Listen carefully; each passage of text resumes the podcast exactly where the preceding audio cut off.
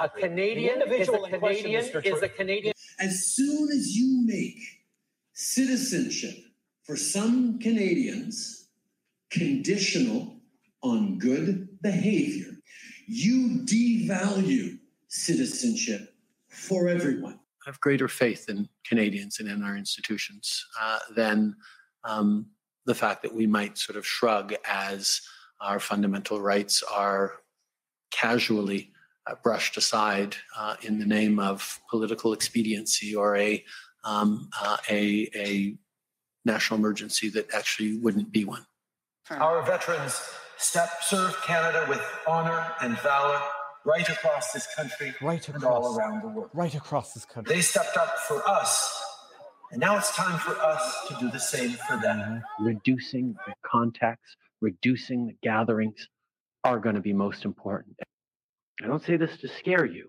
I say this because we need to be honest with ourselves about what we're facing. A Canadian is a Canadian is a Canadian. If you devalue, we need to hang in there together. I did not for a little while longer. I'll explain. A number more months. In a second. My job throughout this oh, that's a rifle. That's a rifle. was to But, uh, keep Canadians safe. There's uncertainty and anxiety, but pulling together and following public health guidelines will get us all through this. I am absolutely, absolutely serene and confident um, that I made the right choice in agreeing with the invocation. I'm sure he is. Uh, all right, people. So that is a clip from a channel called the Indie News Network. Uh, not mine, but I got a, a, a, a text message from a trusted friend who said, Viva, first of all, you might like this video and you might like this channel. And I watched it and I said, I'll do one better than that. I'm going to start tonight's show with that clip and a link to the channel, in the News Network. I don't know the individual behind the channel personally. I just know that the person who vouched for that person is someone who I unequivocally trust. And I said it would be my pleasure and my honor to put that channel on blast for anybody who's looking for Canadian content. And by the looks of it, uh, I think uh, I am uh, ideologically and politically uh, aligned with the few videos that I was able to watch on that channel. Um, I was on Jimmy Dore Friday. What day is it today? It's Sunday. The, on Friday afternoon, and we had a glorious time. Um, I think the British expression would be taking the piss out of somebody, but taking the piss out of somebody is almost like mean spirited, unfair jokes. Jimmy Dore has finally taken an. No, I say finally. Jimmy Dore has taken an interest and has given me a platform to inform his audience of the insanity that is going on in Canada. That if it doesn't remain in check and on everybody's, you know, the forefront of everybody's consciousness, will not remain in Canada. The the, the I, I could rant about it like all day, every day, but all of you know this already. Everyone here watching knows of the tyrannical abuse of Justin Trudeau over the last three years in particular, but really over the last eight years in general. The corruption, the scandals, the lack of ethics. Everybody here, all of you know this. And Jimmy covered it on Friday, invited me on, and boy, howdy did we have fun with this. And a lot of people in the chat, and even, you know, out there, uh, zoom out a little, Viva. Damn it, like this. Uh, I'll I'll talk about the lighting in a second. I'm I'm working things out here. A lot of people saying, you know, it's it's funny. Jimmy and Viva are so ideologically um, different. You know, Jimmy's a liberal, a, a, you know, far left. Although I think even the far left now is calling Jimmy a far right. Like I said on Jimmy's channel, there's no left and right anymore. I genuinely don't believe it's blue pilled and red pilled. The blue pilled being the idiots who still think the government is good, and the red pilled being the um, informed who know that governments have never been good. They never will be good because there's a reason why governments attract psychopaths. And this is a demonstrable statistic. I think like the top five professions in which there is a statistical overrepresentation of psychopathy, the professions which are the most likely. just for everybody who doesn't understand what just happened. The professions, and for everyone listening on podcast, I just pulled up a chat that said the autofocus is tracking your hands. You see, what I've been doing is wearing a shirt with words on it so that the audio focus, the autofocus tracks the shirt. The professions that track that uh, attract the most psychopaths. It's not an accident, by the way. Law, medicine, and um, politics. And then there's a couple of other ones which are like variants of those three. Um, and there's also uh, a good damn reason why so many lawyers become politicians. And yes, I have worked for over a decade in the practice of law. The level of what you would call narcissistic psychopathy. Look, I won't say it's not the majority. It's not even like a significant minority, but it's just statistical overrepresentation. Psychopaths. And government uh, are psychopaths. And Jimmy Dore and I, I think we see eye to eye on a lot of stuff. Even even the ones that are like the litmus tests like universal health care. We both agree. If the government would spend a fraction of what they spend to fund international conflict military ventures uh, uh, change of uh, regimes in foreign countries if they spent that on healthcare it, you know, we would have a solution. You would have the you would have the private public solution you know public healthcare for those who can't afford private but you know, instead of sending in the U.S., what do you at hundred billion dollars to fund a proxy war in Ukraine? Hey, uh, what are they? What are they spending on the military? Trillions. Instead of spending trillions on the military, just spend uh, a trillion less and put that into healthcare for those who can't get, uh, you know, afford healthcare. Do that in Canada. We agree on a, on a great many things. Jimmy, not a liberal. Well, I, Jimmy, I think, is realizing what happens now. Once you go red pill, you then become far right. There's no question about it. So, um, okay, that's the intro. We're going to talk about something else very quickly before we do this. Let's do the standard disclaimers, a little bit of housekeeping. No medical advice, no legal advice, no election fortification advice. But we will be talking Pfizer. We will be talking Kari Lake, I think. We will be talking um, Michael Flynn suing the government for malicious prosecution.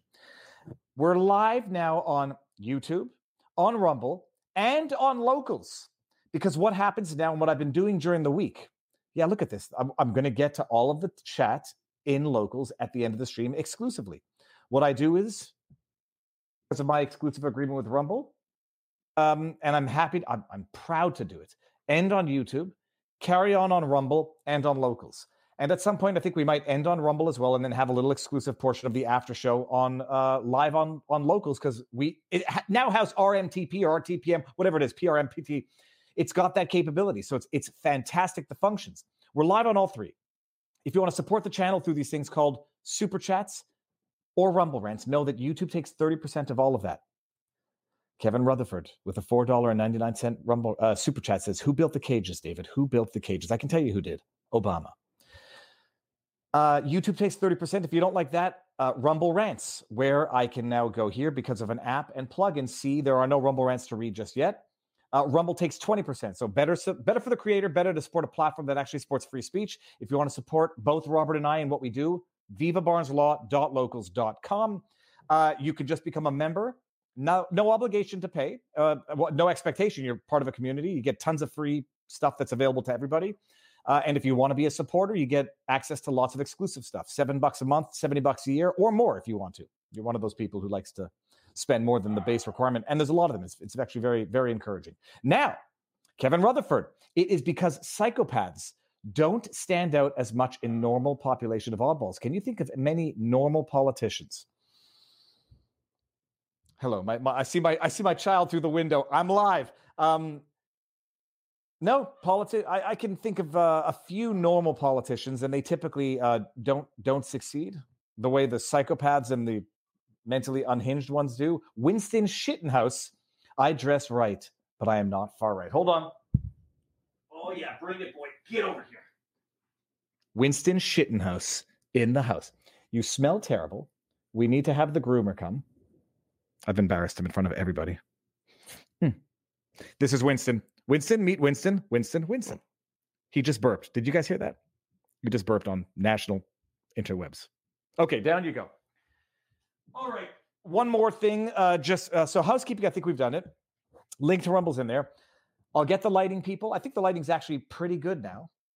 The autofocus, I think I'm actually going to upgrade and go to like streaming with one of them DSLRs or or mirrorless cameras. uh, but we'll see. Neon light. I'm trying to get. I'm trying to work it in. This is artwork. creations by Creationsbyziggy.com. Wait, wrong way. This it's it's just freaking beautiful. And uh, merch. You can always get merch. Vivafrei.com for your merch dreams. Now, okay. So I get a. Um, I became aware of uh, of this. Where is it? Here we go. This is it. Not now. All right, James O'Keefe. So I I I come across get a link. Someone sends me a link to a fundraiser and I'm immediately about to give to it. And I'm like, wait a minute. If this is set up by Project Veritas, me no so eager to actually give to this fundraiser. So I double checked. It's a bona fide James O'Keefe set it up fundraiser, give, send, go, because nobody uses Go F me anymore because Go F me should, you know, go bankrupt. Give, send, go for the Pfizer whistleblower. Um, I'm going to see if I can find the video of James at CPAC. Here it is. This is it right here. The company I founded. 13- Let's watch this. This is we're going to watch this as part of the intro. I gave a $500 donation, not anonymously, because I genuinely believe none of these things remain anonymous anyhow. So if anyone thinks they're going to dox me for having supported, uh, you know, donated to the federally incorporated not-for-profit Freedom Convoy, uh, Project Veritas, which I will not be donating to anymore because of what they did to James O'Keefe. I donated to this. Uh, courage is contagious, and sometimes it needs financial support because, for reasons we all know. But check this out. This is this is the this is by what James says the woman behind the the woman behind the whistleblower behind the Pfizer story. But I've learned a lot of things over the last month. Having been ousted from the company I founded 13 years ago, mere days good. after the story. And as this was happening, I was talking to one of these people. And she was a little reluctant to go public, rightfully so. She was scared. It didn't, it didn't feel right. But after what I went through, we reconnected. The individual who helped identify this man, who helped bring this to light, who was targeted, who was brought into a room, interrogated, who had a red van go to her home, harass her, and her loved ones, who was scared for her life, was so inspired by the series of events that have occurred over the last three weeks that she's decided to go public with me on the stage right now. Debbie from Pfizer, would you please come out here? I was worried that I would end up in a body bag or in a car accident. But um, I realize that the spirit of fear is not from the Lord. As a believer, I knew that I couldn't just sit there. I couldn't just sit there and watch people get lied to, people get gaslit. It made me angry. I think we all need to learn to not be fearful. Um, powerful. I mean, it's it's powerful stuff. Setting aside the, the dramatic music in the background, um, it's it's amazing stuff. So there's a Give Send Go campaign for her. Uh, did I share the link? Uh, it's it's a it's the pinned it's the pinned comment on my Twitter feed for anybody who's who's not there. What's with the background music? There's an old saying in editing: if you notice the music, it's too loud. Um, but substance over form every day of the week. Never let the good, the perfect get in the way of the good. Um, yeah. So if, if anybody, if you look, if you have something that you're able to contribute, there the link is there. And if you're not able to contribute, um, uh, share the link. I mean, that's that's here. Fine, I'm just gonna I'm just gonna go get the tweet right now. Um. Oh yes, my but give, give and give me the plug, please. Thank you very much. Okay. All right, here it is. Hold on, I'm going to share this right now. Barnes is uh, LA, LA, uh, LA time. So here, let me do this. Give, send, go. Pfizer. Boom, there it is. Uh, while we have the time, people, very rarely do I have like uh, what I consider to be a, not, not an original thought. I have plenty of original thoughts, but where I think maybe I've noticed something that people haven't noticed. Now I'm going to go back to the clip on Jimmy Dore just so that I'm going to whet everybody's appetite to go watch the entire thing. Yeah, you all remember that clip a while ago with Klaus Schwab Uh, I the, I don't know where exactly he was talking. I could find it out, but the the original clip was posted like nine months, ten months ago, maybe a year ago.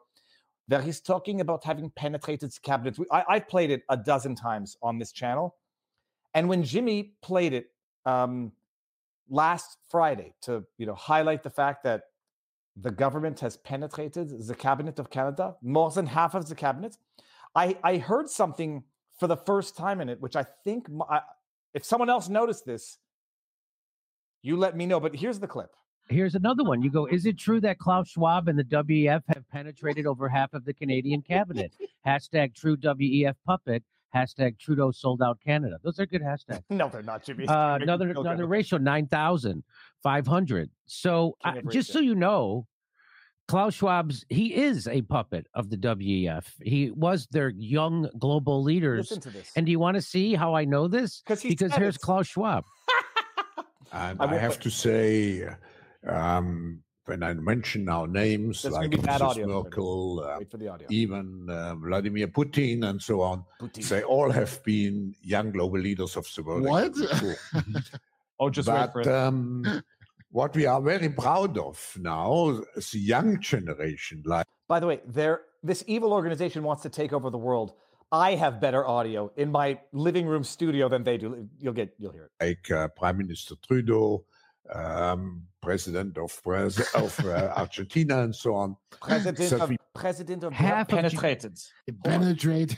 So you're being so again. This is the world order. This it seems like Tell the me if I'm- I'm WEF and this kind of cabal of capitalists seem to be running every government. Do Uh, you know what's interesting, Jimmy? You- You played it this time, and now I didn't pick up on it the first time, but I, I knew nothing of Brazil. He he almost slipped up and said Brazil, and I don't know when this was, uh, but it was definitely before Lula. So you know he, he might have been he might have been ahead of his prediction by not yet by claiming hold of, of Brazil with the you know the election of Lula. But I know that Brazil or Argentina. Listen, Justin Trudeau. Listen can. to one more time. President of, Braz- of uh, Argentina, and And then, uh, you know, just small coincidences. Uh, the president of Brazil on the WEF website uh, implementing compelled vaccination in Brazil if people want to keep their um, government government uh, benefits. All right, Barnes is in the background. Let me see what. Let me see. I want, I want to hear what Barnes says. Like maybe, maybe I picked up on something. Lula was. Uh, Lula was. Be- Lulu was before Lula. Vladimir Putin. I'd say he, he makes it sound so delicious, like gravy and cheese. All right, uh, we'll see what Robert says. Robert, bringing you in here. Boom shakalaka, sir. How goes the battle? Good, good. So we're going to see each other in uh, what less than a week. Yeah, now, yeah, we won't have a show uh, next week because, sorry, uh, we will be live in Las Vegas for the first uh, Viva Barnes Law uh, dot locals.com meetup of uh, folks. Uh, so uh, that'll be that'll be fun with special guests Mark uh, Grobert and Eric Hunley. We'll we will record part of the show uh, where we'll be talking about some of the sins of Sin City, some of the hush hush stories from Las Vegas, including the Vegas shooter, and what some of the theories may be about that uh, which will make exclusive to uh, members and as a content plus production for others that can be available for basically 10 bucks, something like that. And uh, uh, after after the show, uh, but yeah, so that yeah, we'll be in, live in Vegas for members that have tickets next Sunday. Robert, uh, you heard the clip. Uh, that was Klaus Schwab saying how he penetrated the cabinet of Brazil, Argentina. Uh, this was before Lula. I guess it was after and before Lula because Lula was president before Bolsonaro beat him and then again afterwards. So I guess he, you know, Uh, was Bolsonaro did beat him. He uh, was uh, he didn't run in that election. Okay. So Bolsonaro arguably was or was not in the WEF, uh, you know, it's the young global elitist, but Lula, Lula clearly wasn't. He, look, am I hearing things or, uh, you know, going one step too far that he mentioned Brazil before Lula got reelected. And now that Lula got reelected, um, maybe now Brazil is part of the young global leaders.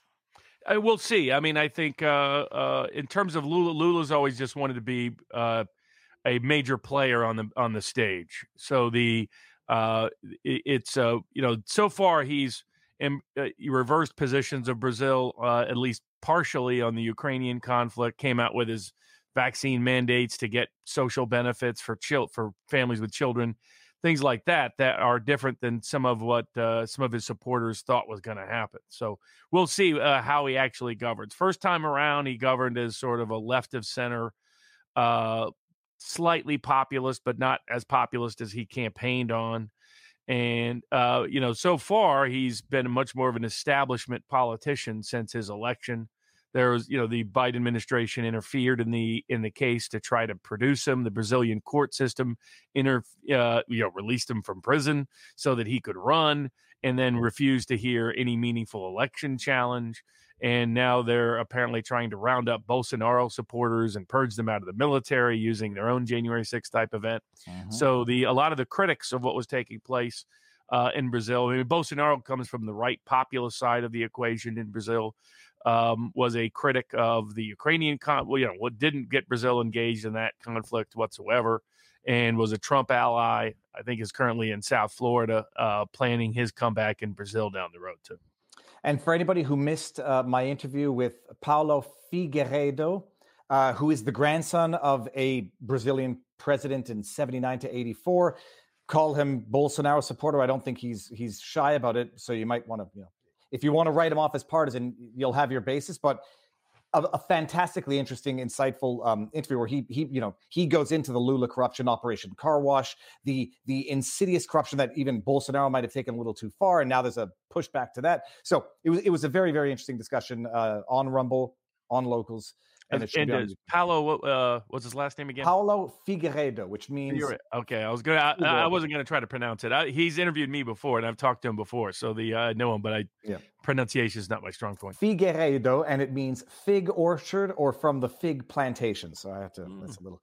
All right, Robert. Um, what do you want? Well, let's just mention what's on the menu for tonight before we jump. Yeah, right in. and for those that are some people that ask for like an order of of of of discussion so they can know, you know uh, where things are going. So uh, we provided that on our locals board. Uh, here, I mean, the first case we'll discuss is uh, General Flynn files suit uh, for his wrongful prosecution. Uh, then we have everything at SCOTUS, which includes foreign bank account reporting requirements and fines, what happens to abandoned property and disputes between states, the Biden student loan issue, uh, and what may happen to a big elections case based on changes in the North Carolina Supreme Court. Up third will be Kari Lake, takes her case to the Arizona Supreme Court. Uh, Dominion versus Fox. Uh, then we have the big update uh, that is the big case for today, which will be the Brook Jackson case. Uh, uh, made the oral arguments this past week in federal court. Uh, Brook Jackson versus Pfizer on behalf of the American people for the for the fraud that Pfizer committed. Then we have a, a brief update on the World Health Organization treaty that some people are still getting confused on. Uh, some people asked about the UN agenda the, the, the you know sometimes called the 2130 agenda 2150 agenda 21 agenda depending on which label you use and whether that's legally binding uh, a 15 minute cities and what's that all about uh, then we'll discuss the Murdaugh verdict uh, not too long about it but you know just a brief uh, snapshot.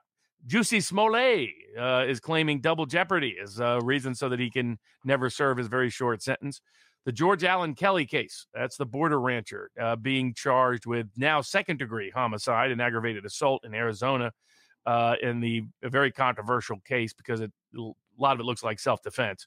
The uh, a kidnapped victim who sue uh, the family is suing mm-hmm. OnStar. Uh, Department of Justice wants to deny Trump immunity for when he was president related to January 6th. Also those related to January 6th, the major death Oh, those insightful words. Sorry, I, I shouldn't interrupt the, uh, the the list. Sorry, Robert. No problem. January 6th uh, defamation case that's proce- that is going to proceed against the Daily Dot. A case I'll be filing this week uh, on behalf of Megan Fox, the uh, uh, against the Wauwatosa School Board for its denial of free speech rights. A the Florida blogger registration legislation that is being proposed. Uh, a major case about a major U.S. bank that went woke and how they're trying to destroy people and what it might mean for the future for the rest of us. Uh, the historic case of the week is about the uh, interestingly named lawyer named Conn uh, from Kentucky, on which there's been a multiple uh, documentaries about. The Tennessee trans law uh, that went into force, the Oxford school shooting, one of the state court cases, uh, dismissal on immunity grounds. Shock, shock. Uh, and the lat sort of rapid fire will have the California surfer fight, which is kind of a fun little case, uh, unless you're on the you know other side of that. And then uh, Jordan Peterson has raised the issue about deep fake being uh, deep fakes being libelous, and Michael Knowles appears to have been libeled by the Rolling Stone. And then we might, we'll see if we can work it tonight, Robert. Maybe we end on Rumble and have like a 15, 20 minute after party on locals where we get to some of the um, tips, questions, and chat on locals where we are simultaneously streaming. Okay, so let's starting with Michael Flynn. And so, someone just said, hold on, let me see if I can bring this up here.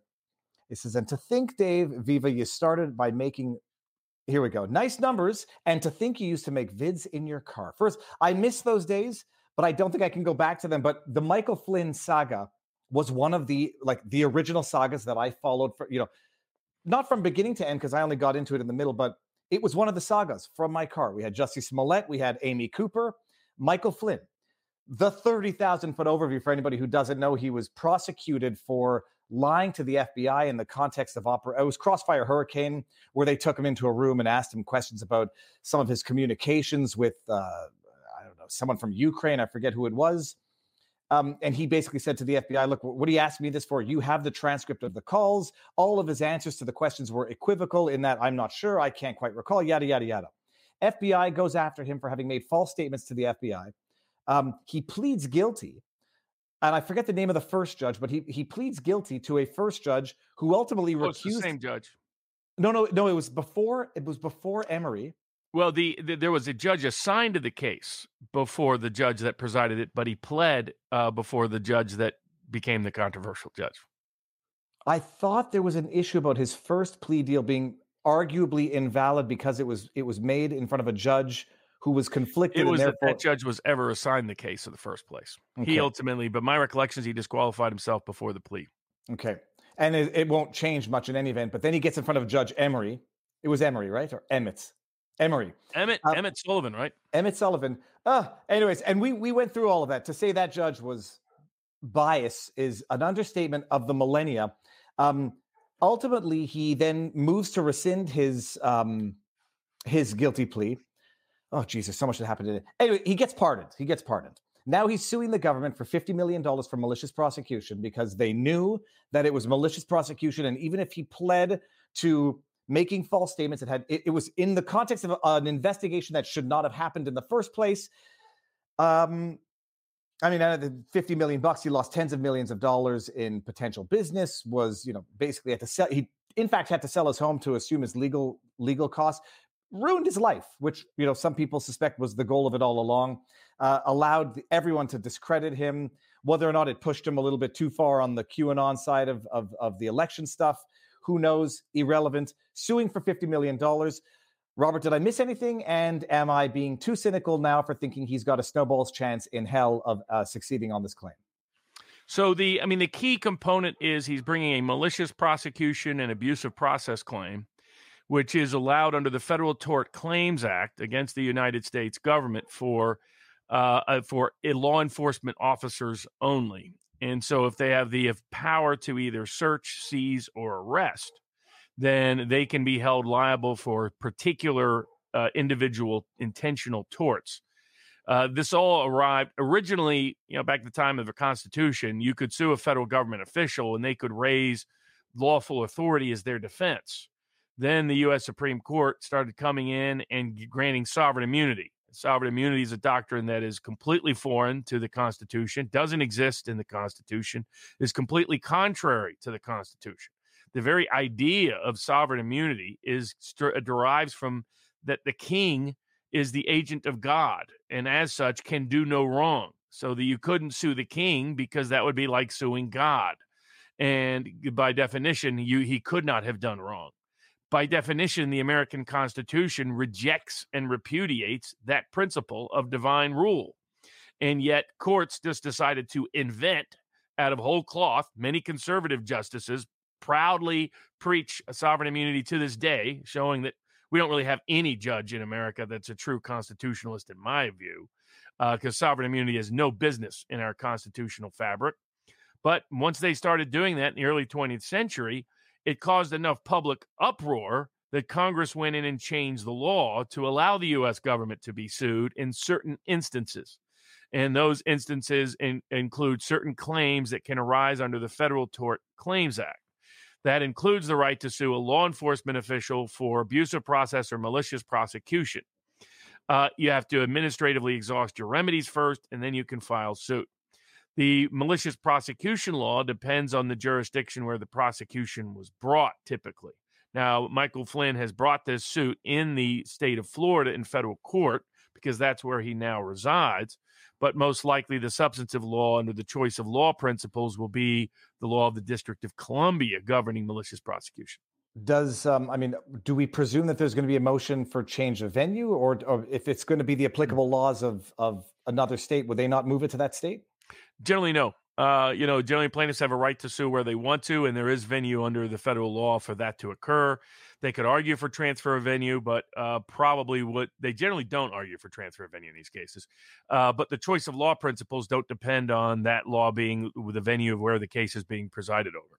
So the uh, in all likelihood, DC law will will apply. It's a, it's sort of federal law adopting the state law of the jurisdiction at issue, even though it's a Florida federal judge who will be applying it.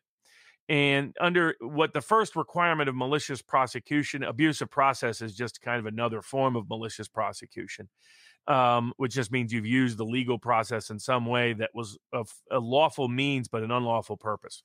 The first requirement is you have to have a dismissal on the merits.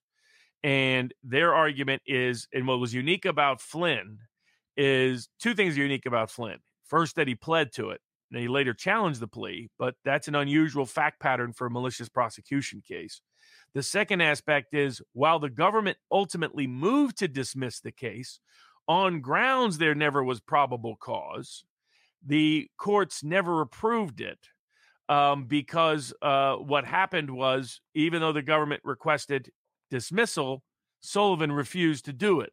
Went up to the DC Court of Appeals it was you know it was kind of in place that the court should do so it wasn't clear he was ever going to do so so trump ultimately pardoned him to prevent a scenario where flynn could be you know left hanging in the wind and trump no longer president. That also is a distinct a unique fact pattern as well. So the, how that impacts you won't find many cases that fit this fact pattern in a malicious prosecution context. What he has going for him is twofold. First, that the U.S. Justice Department did make a formal statement to a court that not only demanded dismissal of the charges, but said there never was probable cause for the charges in the first place. And let me stop you there because I forgot one important fact is that he withdrew his initial plea because it was determined that the Department of Justice withheld exculpatory evidence from Flynn. Um, and some people might say, well, why would he have pled guilty if you know if he knew he was innocent? The process is the punishment. But that that was a, a very material fact is that the Department of Justice withheld exculpatory evidence from Flynn, and so he pleaded that um, as as the basis to one of the bases for. I forgot that Emmet Sullivan for, refused to grant the dismissal, um, despite the fact that the government made the motion to dismiss itself. But they said it was all it was all partisan and all partisan play, so he was right to like inquire further into the reasonings behind the yeah, it was really nuts. So usually the hard part of a malicious prosecution case is if a grand jury has indicted you, state or federal, courts generally say you can't bring a malicious prosecution case because that's a almost to the point of non-reviewable uh, finding of probable cause. And you you have to not just show that you are innocent, you have to show there was no probable cause to bring a malicious prosecution claim. And that's a much lower standard than conviction beyond a reasonable doubt. However, what's unique here is that's precisely what the Justice Department said in their filing to Judge Sullivan. They said there was no probable cause here. And so uh, that you know probably gets them over the hurdle. Normally, you have to show that the grand jury was defrauded in some way, that there was perjured testimony, falsified testimony, very high burden to meet the pleading stage, uh, even the pleading stage of a case. And but given what the government's official declaration that gave him, once they made that, uh, statement. Not only that we moved to dismiss, but there's no probable cause here. That gave him the basis to bring a malicious prosecution and abusive process claims under the law of the District of Columbia as applicable under the Federal Tort Claims Act. So I think the case should get past a motion to dismiss. Doesn't mean it will get past a motion to dismiss, but I think it should. I think he has the legal merits and the factual predicate to do so. Uh, Tracy Beanz of I think it's Uncover DC. You can find her on Twitter. Was doing a long breakdown of his allegations and what it's also a very good. Uh, the the uh, I think it's Jesse Binnall brought the case, uh, and the they do a very good job of detailing the whole history, and that the whole history was at every single stage, the Federal Bureau of Investigation and the Department of Justice violated not only their own rules, but rules that were intended to assure that only people who are they had probable cause committed a crime had done so. Uh, they did so, and that basically it was an entrapment uh, setup. It was a perjury trap at the interview stage. It was under false pretenses. They then misrepresented what took place at the interview by not recording their notes in a timely manner, by modifying their notes in ways that were contrary to the actual conversation, by not uh, tape recording aspects of the conversation then the Justice Department uh, withheld exculpatory information not only from Flynn's defense, but also from the grand jury that issued the indictment. Uh, that would have been independent grounds to pursue malicious prosecution. Then they uh, threatened Flynn by going after his family for illicit purpose, you know, going after his son and threatening mm-hmm. his son with prosecution. And uh, so they, he has the and that the whole background of this was the illegal spying on the Trump campaign. That it was part of what they, you know, what they called their, you know, their backup plan, basically. The, the uh, insurance uh, plan that that insurance Peter Strzok was talking about. Exactly, the insurance plan to take out Trump in case he were to win. And so it it, it, it present people want to know the whole Flynn story. The complaint does a good job of detailing that whole story. But I think he should have enough to get into uh, discovery uh, at a minimum and the there are some unique legal challenges he faces. Uh, it'll probably be the luck of the draw, but you know, Florida federal courts are a little better than the District of Columbia federal courts, that's for sure. And then the uh, 11th Circuit is probably a more friendly forum than the DC Circuit would be, uh, given what he went through in that in that court in that circuit. Maybe a fight over motion over venue, we'll see. Um, but the uh, but it, it's a well established federal claim based on the Justice Department's admissions and subsequent evidence that developed of bad faith conduct, which is what you need for malicious prosecution. You need not only you prosecuted someone without probable cause, there's been a determination that it's dismissed without probable cause, and you need malice. And uh, he has lots and lots of evidence of malice. Uh, stupid question, maybe. Is this going to be uh, jury trial or yeah, uh, judge. Okay. Yeah, if it goes to yeah, the, oh, yeah. I mean, if, so if, the, the ju- the motion to dismiss in summary judgment, yes. Okay, so that's it. So the judge will adjudicate on those preliminary motions of law, and then if it ever gets anywhere past discovery, it'll be a jury, a trial by jury. There, I can imagine. Well, Rob, they're gonna they, they'd want to then move venue to get to the District of Columbia if they can to avoid a jury in Florida. Problem they have is that. Uh, the Florida federal judge would determine a move of venue. Generally, plaintiffs get to pick their own venue. There's a preference for that in the law. He lives and resides in Florida. That's where the injury and damage has been accrued. It's not like there's a lot of critical witnesses that are only available in the District of Columbia. Um, so I don't see there's a whole lot long list of grounds to transfer venue. Generally, federal courts don't transfer venue very often, so they may try, but that would speak volumes to uh, that their own recognition of bias in their favor in the District of Columbia. And whenever you say grounds, I hear everyone in the chat going grounds in reference to the other trial. Um, okay, fascinating. And maybe I keep saying I'm going to do like a new a new vlog out of the car. They're just they just take so much damn time. Um, Robert, the three there's some Supreme Court cases, and I know if you send me something, it's got some you know broader meaning than what I'm able to fathom.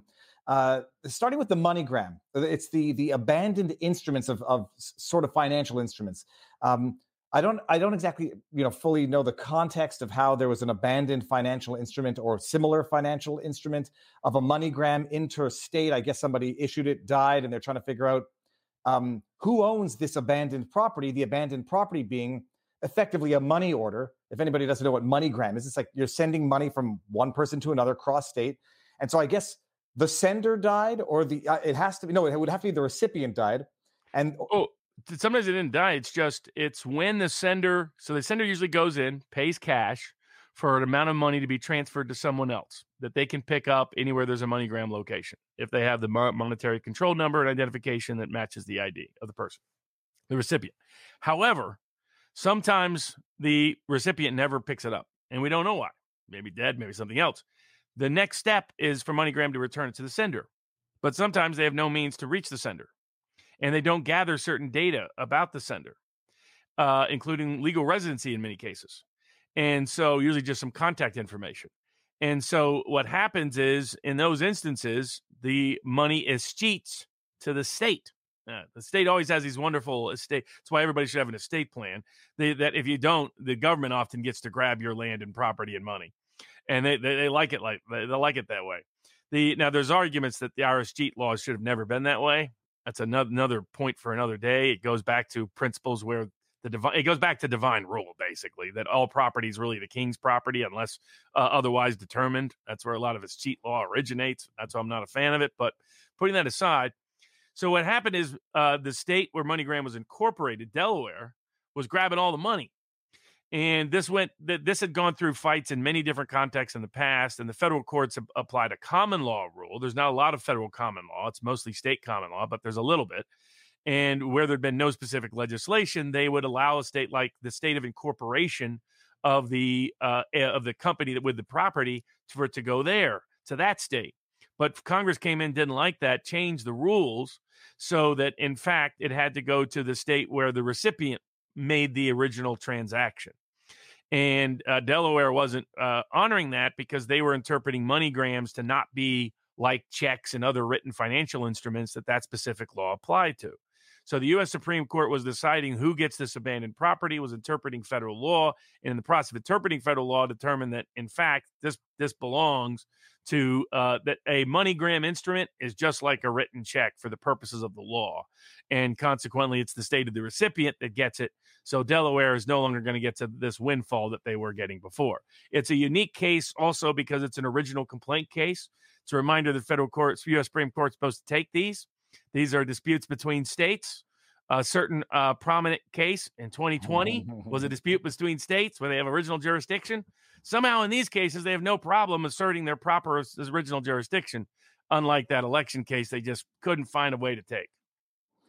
Uh, so no, no broader, no broader meaning than that. Other than that, it's money orders are deemed to be the instruments, financial instruments of sorts. So the state to which they were being sent, where the, the state, recipient was. Yeah, well, yeah. No, I'm sorry. I think it's the state of the donor. Sorry. Okay. Uh, interesting, but I know the other, the other, the other Supreme Court. Uh, they haven't yet ruled on it, Robert. Before we even get into your pleadings of last week, uh, the student loan debate, Robert. Now, Okay, we we we were talking about it in our vivabarneslaw.locals.com community. Um, I, I, shared a link which it, the media fawning over the attorney representing uh, the government that they have the authority to do this. They're fawning over her as an individual and not over the legal arguments that she's raising, like powerful, compelling. She was poised and yada yada yada. Uh, sort of glossing over the arguments, but uh, the arguments that they're, uh, and I'm just getting suspicious when the media focuses too much on the individual, but not on the arguments. Uh, flags go off. The, as far as I can tell, the steel manning of the argument as to how this is a legal forgiveness of debt is to abstract from the student loan aspect of this. It's not sort of just a way to, you know, uh, get a few cheap votes with students. They're relying on COVID as if to say the, the, the law that we're invoking to, to grant this forgiveness of debt it's because of a catastrophe, uh, you know, a, a pandemic. Whereas had this been a hurricane, an earthquake, or whatever, and people who owed money had been incapable of repaying that money because of the crisis itself, well, there'd be no question. And therefore, this pandemic is the excuse for which we can now forgive, I don't know, however many hundreds of billions of dollars in student loan it is. Um, is that is that a very disingenuous argument that the Supreme Court, if they're so inclined, can sink their teeth into to you know for public support and to to please the masses to say yeah we're going to forgive the student de- debt because it's not the forgiveness of the student's debt per se. It's because it was um, induced by this catastrophe known as covid pandemic. Uh, very little chance the supreme court goes along with that theory the only way they have a chance to prevail is if the supreme court decides no standing to sue and I don't think they'll be able to make that determination. Justice Thomas highlighted that question early on to those challenging the rule, and they explained very clearly how they had standing, they would be negatively impacted. What you have is some state entities that collect interest on these loans that would no longer be able to collect interest on those loans. And so they would lose a lot of money. And so the uh, so there's still that was always the key is who could sue. That was the tricky part, but they they found someone who could in fact sue. And so under those circumstances, and Biden administration tried to opt out of everybody else, but I think that uh, that should be sufficient for them to find standing. And if so, the Supreme Court will say this was not within the power of the president to claim COVID emergency authority to radically rewrite the rules of contracts across the country. Well, the, the, I mean, I, I, asked the question, even though the, the moratorium uh, was one another example where the Supreme Court sort of kind of seemingly went along with it. But if this is going to be true for student loans, why would the COVID argument not be true for all debt? Oh yeah, or anything else. And remember, ultimately they did reverse that moratorium. They said the moratorium was an excess of authority. They initially said they were going to give them a little more time. Biden continued with the moratorium, so they came back in and Kavanaugh flipped back and said, "No, this was you know this was never constitutional." Um, and so, if the moratorium on evictions is is not within the authority of the CDC, then uh, forgiveness of all student loan debt is not within the authority of the president. Okay, and n- nothing more on that. So, when are we supposed to hear uh, get a judgment on that? It won't be next week. We uh, we won't know. It's usually several months. Okay. Uh, the other one, FBAR, or as I like to say, that left someone FUBARD. This is a provision of law that requires a filing in the event that you have a foreign bank account or interest in a foreign company.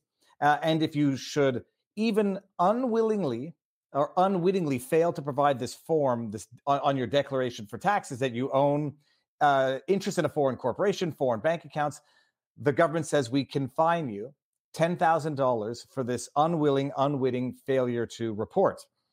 Uh, in the case at hand, it's an individual who, for whatever the reason, and I don't know if he was a suspicious individual, which allowed them to get this far up, had it was either several hundred or several thousand uh, accounts uh, or interests. And the government fined him $10,000, not for the report for failing to report it, but per account what did it come to? $27 million or $2.7 million? It, I think it was, was 2.7 million. 2.7. So they fine him $2.7 million. So everybody do the math as to how many infractions that has to be at $10,000 a pop. And he says, no, it's $10,000 for failing to report one report per year and not per account. And they took him to the Supreme Court of, I was going to say of Canada. They took him to the Supreme Court. And, you know, lo and behold, the Supreme Court said, no, that's not in the spirit or essence of the law and I guess reduced it to ten thousand dollars after he spent however many millions on legal fees. Uh, Robert, what what's the broader impact of this, and did I miss any details? No, it, it's a massive, massive win for those fighting the IRS on FBAR issues. Because for those that don't, I mean, what is is you have a lot of people who are d- dual citizens in particular, or Americans who go to work overseas. But like this is a classic example. This is a guy who was born in Romania, escaped communist Romania, uh, came to the United States and then after communism fell in Romania, went back to Romania, worked in Romania, then years later came back to the United States. Was didn't even process the I. This is not who, by the way, foreign bank account reporting was originally intended for. What was it intended for originally? Dr- it like- was intended for U.S. citizens that were using foreign bank accounts to evade taxes by hiding income offshore. That's who it was for, not for people who are doing business overseas or have dual citizenships or are living overseas. That that wasn't the point or the purpose of it um, uh, originally. That's not how it was sold, at least when Congress passed it. But it's been widely misused and abused by the IRS. They've been ridiculously aggressive by multiplying the number of accounts. If somebody finds out they're behind, they file an account. They try, and also often it can catch accounts you don't think it catches. So if you even have ten thousand in an account at any point during a year, then it catches you most people don't think of it that way if it was just like a brief transaction in, a, in an account. It catches accounts you have a so-called signatory or other interest in. This can be accounts you didn't or you don't even control or own or, out, or accounts that you may be a signature card holder but are not for you. Um, so it can catch a lot of innocent people and a lot of innocent conduct. And they were threatening and extorting people basically by use by multiplying the the the, the fine was supposed to be per form. And they were saying no it's per account and per transaction and per year. And so they were multiplying it all over the place and, and extorting people into paying ridiculous sums of money. So it's very important the irs uh, the us supreme court come in and clarify this clean this up revoke the irs's authority to keep misusing and abusing its power in the fbar context and uh, so it was a great ruling on that side of the aisle Peter Rossi says assuming guilt. No, not in this case. In this case, they they it, the law says even unwittingly failing. You, you yeah. it could be a, a bona fide, sincere accident. Oh, completely. No willfulness no required. All right, now um, I, I, we I forgot we've been on Rumble and YouTube for 50 minutes, people. We're going to get into the Kari Lake Supremes right now, and we're going to do it exclusively on Rumble and Locals, and not because we can't talk about it on YouTube, because it'll be on YouTube tomorrow, just so that everybody watching this uh, will now know. Go over to Rumble, and uh, YouTube gets the leftovers. Not live tomorrow, so we're ending on YouTube. Here's the link one more time to Rumble. It's in the pinned comment, people. Go over there, see you there in three, 3,348 people should be moving over to Rumble now. Three, two, one. Booyah. All right. Sweet. Well, Good. There is a U.S. Supreme Court. The last U.S. Supreme Court case is that that big case about elections. Does this the, the, the state legislatures control the rules of presidential elections and other elections in particular? Oh, yeah. uh, pending before the U.S. Supreme Court stems from a decision made by the North Carolina Supreme Court. The North, North Carolina Supreme Court in the midterm elections flipped from Democrat to Republican majority. The new Republican majority has said we're going to re examine that decision because it was a very controversial decision at the time. Because of that, the U.S. Supreme Court has asked for additional briefing on whether they really need to uh, continue to hear the case, given the North Carolina Supreme Court may reverse. So that big case may not end up being heard at the U.S. Supreme Court at all because the North Carolina Supreme Court is highly likely to reverse itself on that. On that account. But the big other big election case are the two Arizona cases: Kari Lake to the Arizona Supreme Court, and uh, I'm going to mispronounce his name, Abe Hamadeh. Uh, I'm sure I got that wrong. Apologize in advance. Uh, who was at CPAC this week talking with John Solomon of Just the News about his case still pending before the Arizona trial courts. You you might have to field both of these for the most part, and I'll ask my questions if I have any because I'm not as familiar with what's going on as you are. Obviously, uh, starting with Kari Lake, what's what's the latest? It's just that she filed for filed to the Arizona Supreme Court, requested expedited review, and they granted it.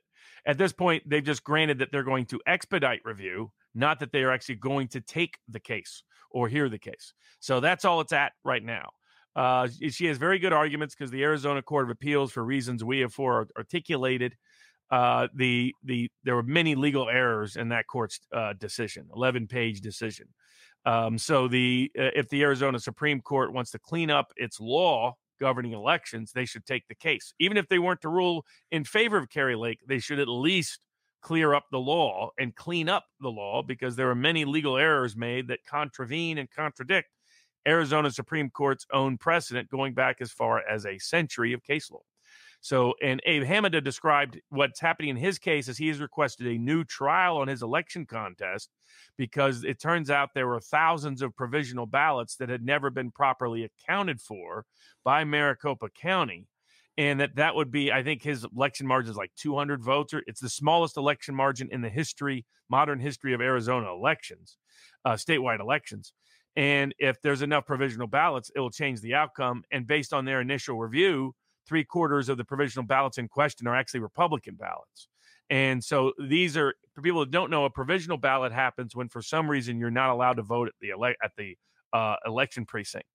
And so they say, okay, we'll let you vote a provisional ballot. You take your ballot, you cast your provisional ballot, and later, if it turns out you were entitled to vote, we'll then count your provisional ballot because provisional ballots are almost, well, by definition, are all done at the precinct, at the voting center. And given uh, Republicans were disproportionately showing up just on election day, which Trump, to his credit, has realized now was a mistake that he did in 2020. Uh, in his 2024 CPAC speech, has reversed course on that. So this can't happen again as easily. Um, is that uh, they, they were disproportionately Republican ballots, three to one Republican ballots. They've been able to confirm that by checking the uh, names of the people on the uh, that cast those provisional ballots. And so, if those provisional ballots are properly counted, or just you know like ten percent of them are, it'll change the election. And Abe Hamadeh will be Attorney General of Arizona. So we'll see if the Arizona courts have the courage to step up to the plate in his case uh, I wouldn't bet the bank on it, given the history of Arizona courts, sadly, in election contests, as we've seen in the Kari Lake contest. But he's got a very, he's got an exceptionally strong factual grounds for that he actually won the election uh, in 2020 for Attorney General. I'm black pilled, Robert. I, I, don't. I don't have faith in anything anymore. Um, and before we get into the other uh, subject matter where people are misunderstanding things potentially, and where I might be getting caught up in the frenzy, the WHO treaty and the risks that it might entail, let me uh, just bring up the Rumble rants because I'm able to now. Look at look how beautiful this is. Slammer68 says RFK Jr. wins presidency, Barnes for Attorney General, Viva for Ambassador to Canada. I guess that's a bit that that that that, that would be funny. Uh, Lone Star Texas says Viva should do a Rumble only interview with Ryan Dawson on the whole Epstein Maxwell episode. He'd blow some minds here. Thanks for making uh, Jeremy McKenzie's story known, sir. Thank you. Jeremy McKenzie's uh, GoFundMe, not GoFundMe, holy cows, go FB. Uh, Give, Send, Go ended Friday at noon at $36,000 and made, made Jeremy use that money uh, for the woes that he's going to go through in the near future. Fraser McBurney says if you're Canadian and planning to vote for PP, watch this. That's Pierre Poilievre. Watch this video. Oblividan, how about we lose the military spending and the social spending? Then we can all keep our money, donate to charity, and we won't need the social programs.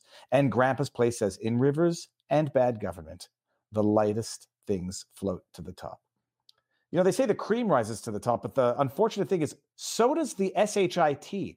Poop, well, unless oh. you have like Sorry. Say, we have yeah. Speaking of which, we have one last election case to briefly cover.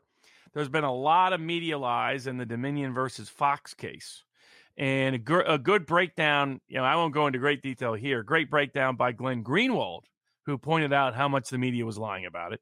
This was this is what precipitated the Russell Brand debate on Maher, Bill Maher, with the uh, John Heilemann, the uh, uh, the MSNBC uh, commentator.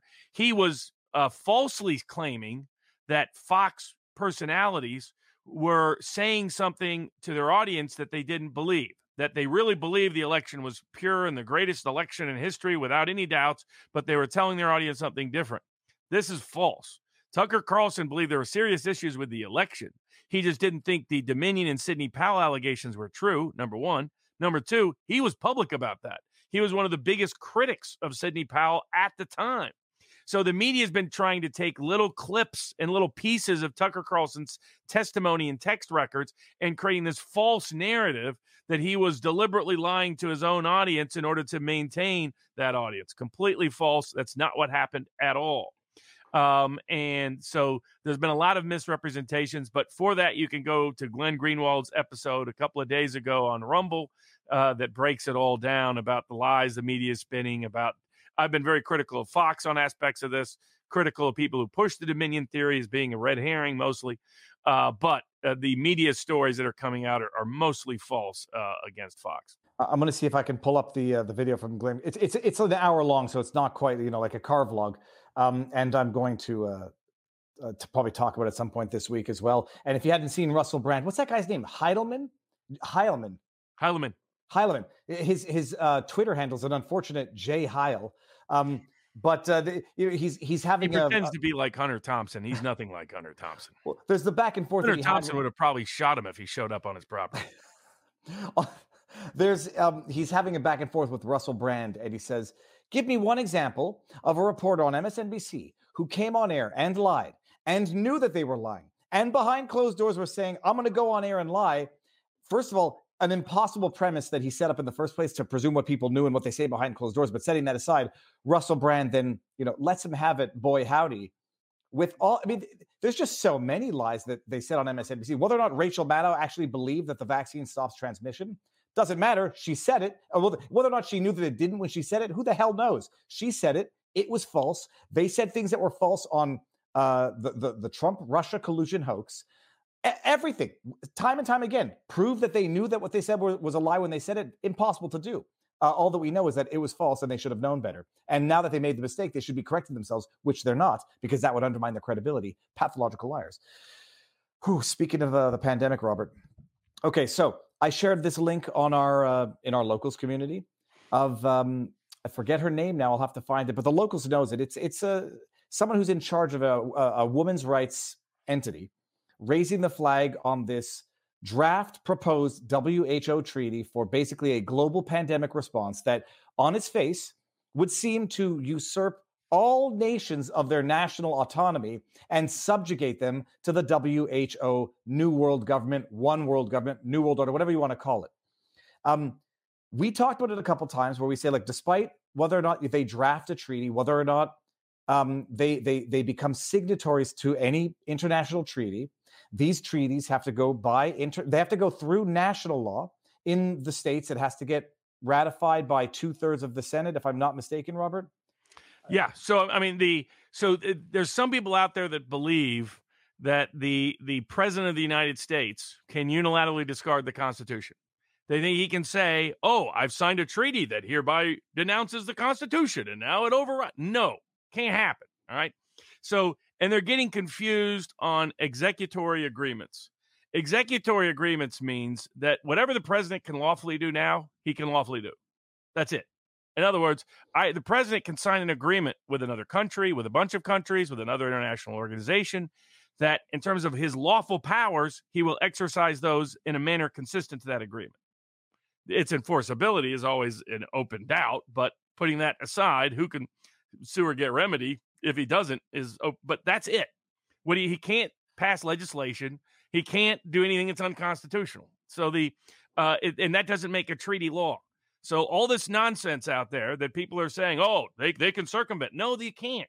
The president can't just say, I hereby ignore the Constitution and discard it because I signed a treaty. Doesn't happen that way. Can't happen. Robert, Can't happen. Period. At the, at the risk of people calling you controlled opposition or Mossad now, some people are raising the argument that there is arguably or might be an attempt to circumvent what is it? It's the Vienna Convention on Treaties or whatever the Vienna law is on treaties, which does stipulate the procedure through which nations have to integrate into their national law any treaty that might be signed at the international scale. Um, oh, that's just on the Vienna provision. Our U.S. Constitution governs everything. So nothing's constitutional unless it's constitutional. And the only way a, any law can be governing law under Article 6 of the United States Constitution requires three things to happen in a treaty context. First, the president must propose the treaty to the Senate. Second, the Senate must pass by two thirds consent that pass that treaty. Third, even then, no no enforceable law in the United States, on no implementing legislation until the legislative branch by the House and the Senate and the president sign implementing legislation. Even then, uh, if that law delegates too much authority to a uh, in like let's say the World Health Organization to where the World Health Organization is doing legislation, which is the proposal under this treaty, that they get to pass their own rules to implement and enforce this, that that violates the major questions doctrine of our separation of powers. So they can't do it. Last but not least, it still has to pass the rest of the Constitution. So even if they pass a treaty, you can't pass a treaty and implementing legislation that says First Amendment gone. Can't happen. For that, you need to amend the Constitution, which requires support by Congress and the states. So unless you amend the Constitution, the Constitution still per- limits what that treaty can do, including can't violate First Amendment, Second Amendment, Fourth Amendment, Fifth Amendment, Sixth Amendment, Seventh Amendment, or the Tenth Amendment, which reserves things like pandemic policy for the most part to the states.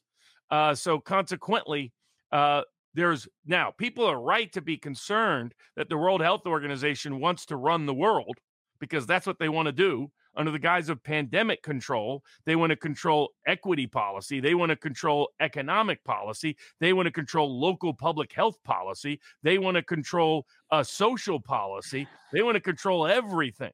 So your people are right to say this is a one world government globalist uh, power grab. Where they're mistaken is they can't just unilaterally do it in violation of the Constitution. But uh, uh, the, the provisions of law of which you speak relate to treaties. Now, what, what about the argument that some people are raising? They're going to try Any to, law. well, they're going they're not even going to call it a law. They're going to call it an agreement, a bilateral Yeah, accord. That doesn't matter. Doesn't matter. I mean, it doesn't matter what they call it. It isn't governing law in the United States. It is unenforceable. Uh, and if there's an attempt to enforce it, violates the Constitution. So anybody can sue and win. But Robert, the, the moratorium viol I mean, the, the moratorium which had to go to the Supreme Court. Oh, of- people can always argue that the Biden administration may try to do so, but they don't need a treaty for that. They can try that right now. I mean, the, the treaty doesn't change their constitutional power. And it was, might somebody try to violate the Constitution? Of course, the treaty makes no difference in that context. That that's the executive branch still trying to violate the Constitution. Their pretext, their excuse, has no legal uh, effect of any kind. And th- that is the argument that they're going to say, well, Biden will come up with an executive order. We hereby recognize the agreement, yeah, not the he, treaty. He could do that, uh, eh, but the it only he could only do so to the degree of what he could do right now. So if it isn't constitutional for him to do it right now, it's not constitutional because they signed a treaty for it. That that means that has no legal effect whatsoever. And so people are being misled on that aspect. Well, I um I watched the interview. I, I watched the, the, that person give the interview. I got a little nervous because now I understand the underhanded manners in which they can try to implement as by way of executive order or whatever you know whatever surreptitious method. It's not a treaty, so we're circumventing the the the uh, Vienna Accord. Right. But it's, it's, like the climate accords; they mean nothing. Same with like people are worried about UN, the various UN agendas that are out there: 2030, 2050, Agenda 21, etc. Uh, all of it's non-binding so, should people be concerned about that? There's an agenda out there that, under a, the climate apocalypse pre- predictions, uh, it wants to, you know, completely control society. Yes. Are those legally binding? No, they have no legally binding effect on the United States whatsoever. You have not assuaged me. um, all right. Well, anyways, now you've heard it, folks. So the, the, you know where the risks are, and you, you do make a good point. People are right to be concerned don't take the bait on thinking that somebody can unilaterally overturn our constitution. They can't. Well, and most people don't know of the internet, the, the procedure, the national procedure, federal and in Canada the same, that's required to implement in national law a treaty that's signed at the international level. There is, I just, you know, there is some merit to the idea they're going to slip it in through the back door, call it an agreement, try to circumvent treaties laws. Um, in the states, come in by way of executive order, and in which case, you know, have fun at the courts for the next three years uh, and while you're not collecting rent or whatever whatever else you know the who wants to implement the, the bigger risk however is that it's just going to be private enterprise that's going to implement these the measures not governments and um tough and, tough tough shit yeah and there was concern in that same respect as to 15 minute cities uh the, the there's a legitimate concern and mistaken concern at the same time about that. sorry, uh, I'm not familiar with this at all. 15 minute cities? Yes. So the original idea for 15 minute cities uh, was that everything should be within 15 minutes walking distance or bicycle distance uh, for all your essentials. The goal was uh, originally actually as a new urbanist urbanism movement that was intended to actually recreate small communities. Um, that was the point of it. Um, so the now what's happened is it's been hijacked by some people who want to distort it and contort it into a control mechanism and you know quasi concentration camp in your neighborhood protocols by saying you know what we're going to do is under the guise of environmentalism and uh, and disguised as a 15 minute city plan we're going to suddenly put filters on the traffic on on when you can leave your own neighborhood uh, by vehicle. And so the and people rightly in oxford and other places were like whoa this is insane. So what's happening is there's legitimate everything's getting thrown into they hear the words 15 minute plan now and some people are thinking that automatically means the Oxford plan of trying to control your ability basically locking you into your neighborhood. That's not what 80% of 15 minute plans mean or its historic meaning. That's the misapplication, misappropriation of the term to try to get away with something else, an ulterior agenda that's being set. Uh, and that and that that part's a legitimate concern. The fact checkers, of course, are getting this fact check wrong as usual uh, about this uh, in terms of how they're describing the legitimate concerns they're too dismissive of. Uh, while some people on the right are ignoring the there's another context for the 15 minute plan historically that doesn't have this nefarious aspect. And so the, it's important to balance out and correct what exactly is being propounded or proposed in a particular case. Uh, but you know the the we got a lot more than 15 minutes for the oral argument and the big case of the week brook jackson versus pfizer. Robert uh, look uh, i'll i'll toot your horn just in case you're too modest to do it. Uh, it is arguably one of the biggest i can't imagine a bigger whistleblower case in the history mm-hmm. of the world. Um, we i was just talking about with someone today where we were talking about the idea that it's now become mainstream accepted. If it's not proven, you know, very likely that this originated in a lab in Wuhan, China. a lab that we now know was being indirectly funded by Fauci himself through this. I forget what the, the name of the third party NGO is, Eco Health Alliance or whatever. Um, can you imagine? And, and, now globally, they attribute what nine million deaths to COVID. Nine million deaths. Uh, it's a it's a form of genocide. I mean, I, I like uh, genocide. You say it has to be intentional. So when you know when there's starvation under the Soviets, it's not genocide. It's just bad governance. We're talking in the order of nine million people who might have died uh, at the hands of government funded gain of function research coming out of a lab in China that was denied, known to be potentially true, if not true, while denied, people lying under oath uh, before Congress. And then, as conveniently as this might be, set aside all the death. The government empowers itself beyond any realm of the wettest wet dreams of a Hitlerian dictator. Uh, Big Pharma begins lining their pockets by signing these contracts, which we're going to get into in a second, about you know procurement of, of vaccines, which they never test for effectiveness on transmissibility, despite the warranties and representations that they make to the public. They make tens of billions of dollars while putting out a, a jibby jab that might actually be causing the deaths of an additional hundreds of thousands of people, and likely so based on the numbers. It's it's it's horrific hell on earth in reality. Like it's the apocalypse has already happened eh, to some extent, but look, not to get too ahead of ourselves. Brook Jackson, the Pfizer whistleblower, came out and said that these trials were bunk would not be a word. My my question to you, Robert, is why would they even conduct the trials instead of just pretending to conduct them? Like, why even do it and leave this mess as evidence? Just lie about it, make the whole thing up. Who the hell's going to know? At least you won't have any evidence of wrongdoing because nothing will have been done. Brook Jackson came out um, whistleblew. Um, you filed a qui tam lawsuit, which you're going to have to you know refresh everybody's memory again and uh, then filed lawsuit against against Pfizer for reprisals for her um, having blown the whistle. And you had oral arguments, and I think the oral arguments were on the qui tam aspect that the government has made a motion to dismiss, uh, or sorry, Pfizer made the motion to dismiss. Government jumped on board, and you had your oral arguments last week. They lasted longer than you expected. Give us the rundown, how it went down, and whether or not you feel optimistic, or uh, whether or not anybody should feel stupid for feeling optimistic. The all right, yeah. So the uh, Brook Jackson has brought a claim she was involved in uh, clinical trial work in, in the pharmaceutical uh, arena for better part of two decades. Uh, was a supporter of vaccines. Uh, wanted to see this vaccine work. Was brought in to supervise part of the process on behalf of uh, Ventavia that was subcontracted by Pfizer to perform the the clinical uh, third stage of the clinical trials to assure the safety and efficacy and the immunization capacity of the COVID 19 drug for the prevention of COVID 19. When she was there over about a three week time frame, she witnessed extraordinary malfeasance and misfeasance. This includes, but is not limited to, the complaint has hundreds of paragraphs and hundreds of ad- additional evidence of documentary uh, evidence and testimonial evidence where she witnessed extraordinary and exceptional breaches of the basic standards and rules and regulations governing clinical trials to assure you know clinical trials are the only metric we have to measure whether a drug is safe and effective and has immunization capacity. So this was the key measurement uh, in order to be able to know what this drug would do and what she saw was needles sticking out of bags. What she saw was people's private information plastered on walls. What she saw were people being rolled out in corridors uh, without, you know, suffering in some cases adverse events without being monitored. People's blood being taken in the wrong way. People informed consent not being given.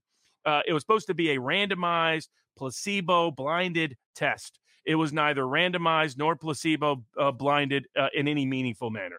It was unblinded repeatedly. They weren't even giving the vaccine at the proper temperature. They weren't taking baseline data to even know what the effect of the vaccine was. And what they did is instead, they went in and doctored the data, fabricated the data, falsified the certifications, falsified fraudulently, and submitted fraudulent invoices to the Defense Department and to the Food and Drug Administration.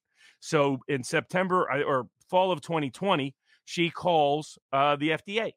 Let because first she goes up to her entire chain of command, says, "Hey, this is a problem. This is a problem. This is a problem." The feedback she gets is that this is systemic. that there's nothing they can do to fix it. That because they're under such a rush timetable by Pfizer, there's no way they can get done what needs to get done in time. So their only choice is to behave in this way. And so ultimately, when they're unable or unwilling to remedy it, she directly contacts uh, the Food and Drug Administration. Whoever she contacted at the Food and Drug Administration appears to have turned around and told Pfizer about it. And by the end of the day, she was fired. Uh, so she summarily uh, released, dismissed. She then goes to the government with this information. The U.S. Attorney's Office uh, there in the Eastern District of Texas, uh, cases brought in Beaumont, Texas, uh, opens an investigation, keeps the case sealed for more than a year while they conduct this investigation. We still don't know what the results of that investigation were because we've never been given the outcome of that. Um, so we file suit and an amended complaint under the False Claims Act, sometimes called the tam laws, as well as a retaliatory discharge claim against Ventavia. And this is a law that was put in place after the end of the Civil War. What happened during the Civil War is often in collusion with corrupt government agents. The various uh, contractors and vendors uh, for the Civil War, providing things like blankets, food, shoes, guns, you name it, uh, were providing bad blankets, bad food, bad medicines, bad boots, bad shoes to people, ripping them off in mass. Congress and the American people were enraged after the end of the Civil War. And so Congress passed a law that said, you, the ordinary American person, if you know a whistleblower claim, you can bring suit on behalf of the American people. And Brook Jackson bravely and courageously did so. She did so after she's summarily fired for talking to the FDA. She does say, so after the Pfizer lawyer tries to get her on the phone within 24 hours. How did the Pfizer attorney know this? How is he aware of this? Uh, she does so despite the fact that sometimes her mail is being opened up before she opens it. Uh, that kind of thing is happening at an escalating level, but she doesn't let that get to her, bother her. And when the government appeared to be slow playing the case, slow rolling the case under the Biden administration, uh, uh, she uh, disclosed the underlying information, which she's legally entitled to, uh, to the Bureau, to the British Medical Journal to let them independently investigate. This is one of the most well-regarded, well-respected, peer-reviewed publications in the world on medical science.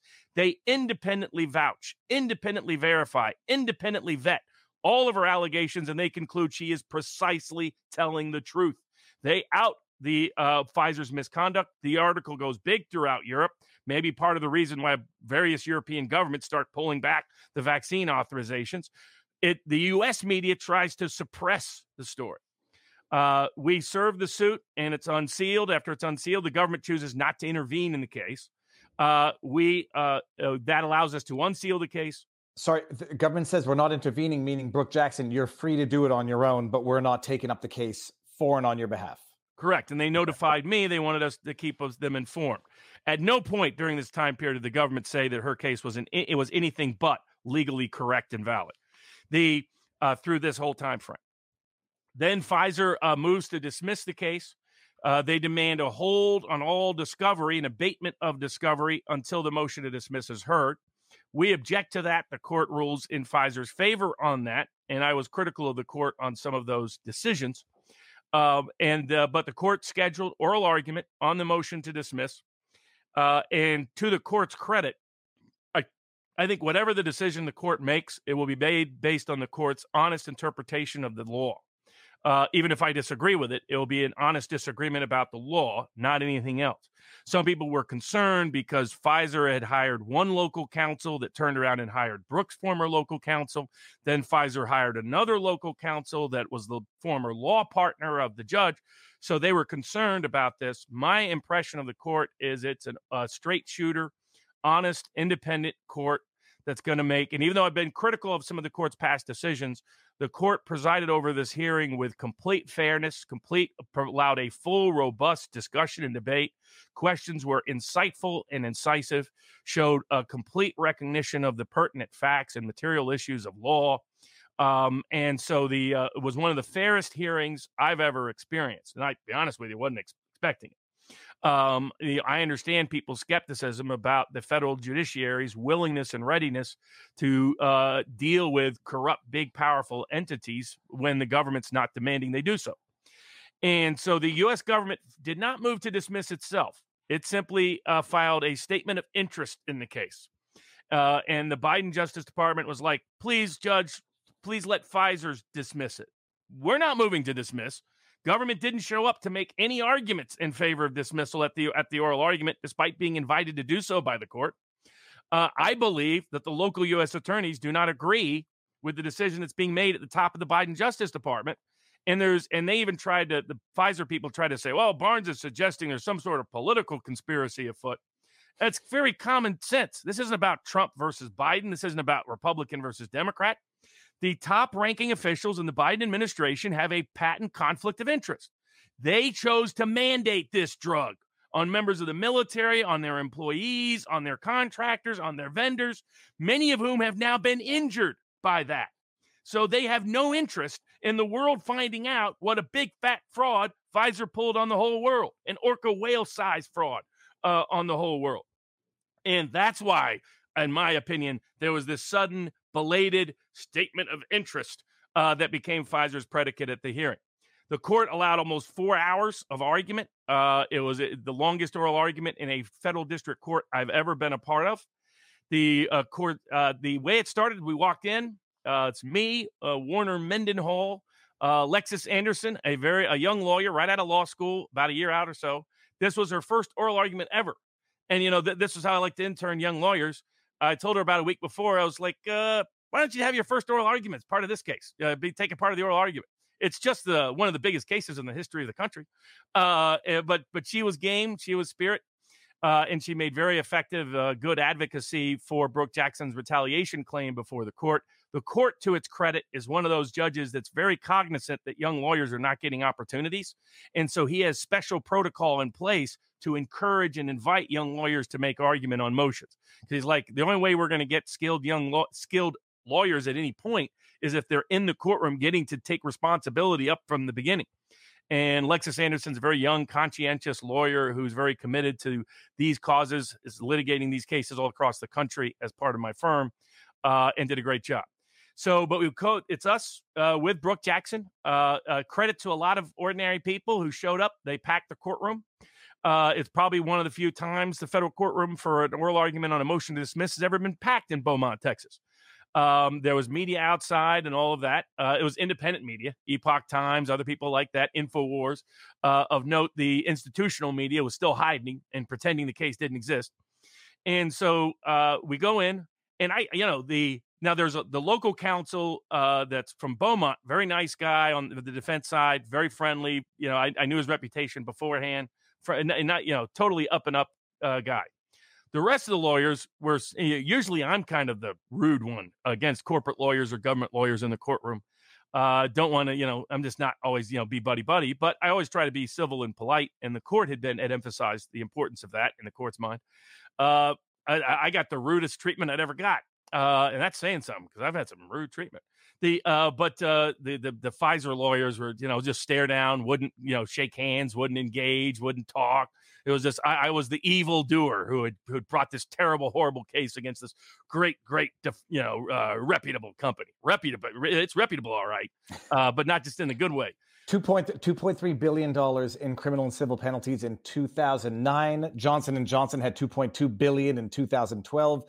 Two of the top three highest um, payouts for criminal and civil liability, or criminal and civil penalties in pharmaceutical history. Sorry. Pfizer's the biggest criminal drug dealer in history. They make El Chapo look like a street corner dealer by comparison. So the uh, the uh, the the book The Constant Gardener uh, by John le Carré made into the movie uh, uh, but the of the same name was based on Pfizer's illicit and illegal experiments or was uh, influenced and and you know that was the, where they got the idea for uh, in Africa. Uh, so that gives you an idea who Pfizer is. Uh, one of the one of the worst offenders in the country, in the world. So uh, we go in, we sit down. Uh, the judge gives his sort of decoy. He says, "Look, I'm not making a ruling today. I want robust argument. I want everybody to be civil, but I have some questions out of the gate for Mr. Barnes." Uh, I think I was the only lawyer the judge identified by name, so he was, for good or bad, he was already familiar with. The I get up and I had in my argument structured. I had what I brought into court was two pieces of paper and uh, well, not two, pe- literally two packets of paper, and both of them were the contracts, the statement of work and the base agreement. And on the very back last page, I had all my notes. I try to have only one page of notes for oral argument, and you'll have little little citations and little things that will cue in my brain, like little doors in a house, like Cicero recommends for means of of learning and means of uh, uh, uh memory recall. Uh, things that where it would go through arguments that I had mapped out in my head. Uh, the judge asks three questions, uh, or, or goes to three portions of the contract. His first three questions. They were my first three that I was actually going to make in my argument. They were the very three provisions of the contract I was going to build my entire argument around. And let me let me pause you there for a second. This is the contract that has been shared and highlighted in our vivabarneslaw.locals.com community. That's right. You can go okay. to it, find it yourself right there. It's pinned at the top, uh, and you can go through. I've highlighted a whole bunch of sections, and you can see it and read it for yourself. So the first thing he reads, the very first question he asks, the very first provision he reads is Mr. Barnes, doesn't this provision right here state that Pfizer will meet all requirements of the Food and Drug Administration for clinical testing?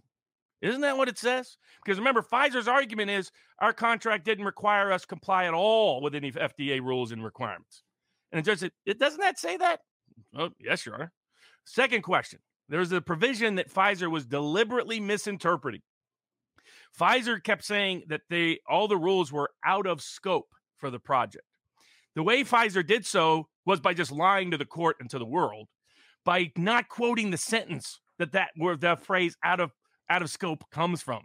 Because right before the words out of scope are the words not related to this project.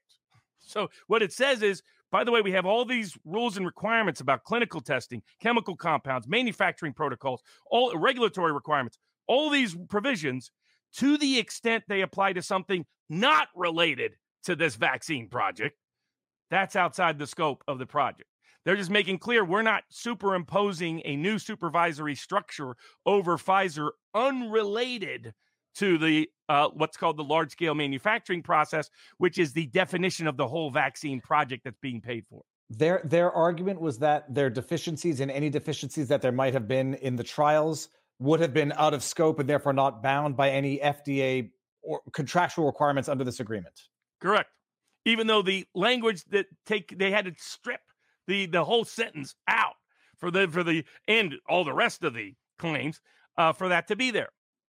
And so the judge says, "Isn't this what this says?" Yes, Your Honor. And he says, and then this is section three. Look at this one. He goes, doesn't this reference that there's going to be no payment, no deliverable until there's FDA approval and authorization? And doesn't that, at least by implication, bring in that first sentence that says Pfizer will meet all requirements of the Food Drug Administration for uh, the clinical testing? Yes, Your Honor. So, uh, needless to say, I was, I mean, when he first called me up, I was like, oh man, I hope this isn't like a long lecture and we're going to get into a whole, you know, whatever. I, I, thought it might go AWOL, might go sideways. Uh, Mr. Barnes, did you tw- did you tweet this out on on January 23rd? Uh, Mr. Barnes, have you been on TV with this Canadian rebel troublemaking lawyer? No, Viva, Viva Frei. No, nobody got in there. It's like Bobby Barnes, Bobby Barnes. No, nobody, n- none of that this time around. No, no. The, I mean, the, like you said, one of the best hearings I've ever been a part of uh, what even if the judge issues an opinion I disagree with, it will be solely because he has a different legal interpretation than I do. Very sincere, very well intended, uh, one of the best conducted hearings I've seen. So, um, uh, th- because there were three things. There was one which had to be uh, out of scope. Two, you don't get payment unless you meet, uh, unless you produce a deliverable that meets the FDA requirements. What was the third? The third. Well, the uh, first one was right at the very beginning of the contract that says Pfizer will meet the all the rules, requirements, and regulations of the Food and Drug Administration for clinical testing. That's the very first question he asked. Doesn't it mm. say that? Doesn't it say that right there? So the that was the that was the entire architecture of my argument before we even got an argument. So I was like, yes, sir. And then he was like, okay, so if I understand correctly, you're bringing three claims. You're bringing a claim of uh, ex- express fraud. You're bringing a claim of implied fraud, and you're bringing a claim of fraud in the inducement. Do I understand that correctly? Yes, Your Honor. And he goes, and and that's these provisions, in your view, support that. Yes. All right. He says, now we can go move on. I was like, well, this is going a lot better than I thought. So uh, sat down. Pfizer got up and made all its whiny arguments. It kept quoting the out of scope thing in the wrong way over and over again. It realized they were in trouble. So what Pfizer started doing was saying, Judge, the government says don't do it. Judge, the government filed a statement of interest. Don't do it, Judge. The government said don't do it. It's not. Which, in fact, they went further. They said, you, Judge, you don't even have the power or the authority to govern us. If the FDA says we're okay, end of story, Judge. You can't even investigate further. Nobody can investigate further.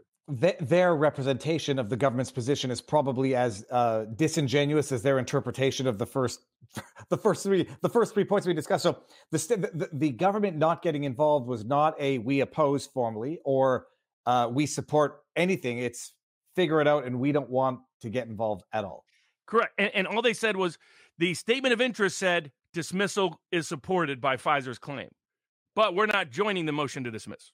But dismissal is supported by these mm-hmm. interpretations, mm-hmm. but we're not joining the motion to dismiss. So the uh, uh, and, and, and the court highlighted they had been invited to participate and said, nope, nope, nope, we're not showing up. Let me ask you another question though: Is it possible that the government is not speaking out of both sides of its mouths, but rather just it doesn't want to positively affirm a statement that it knows to be false, so they just say Pfizer saying it. If what Pfizer says is true, then dismissal yeah. is warranted, but they don't get in trouble yes. for making okay.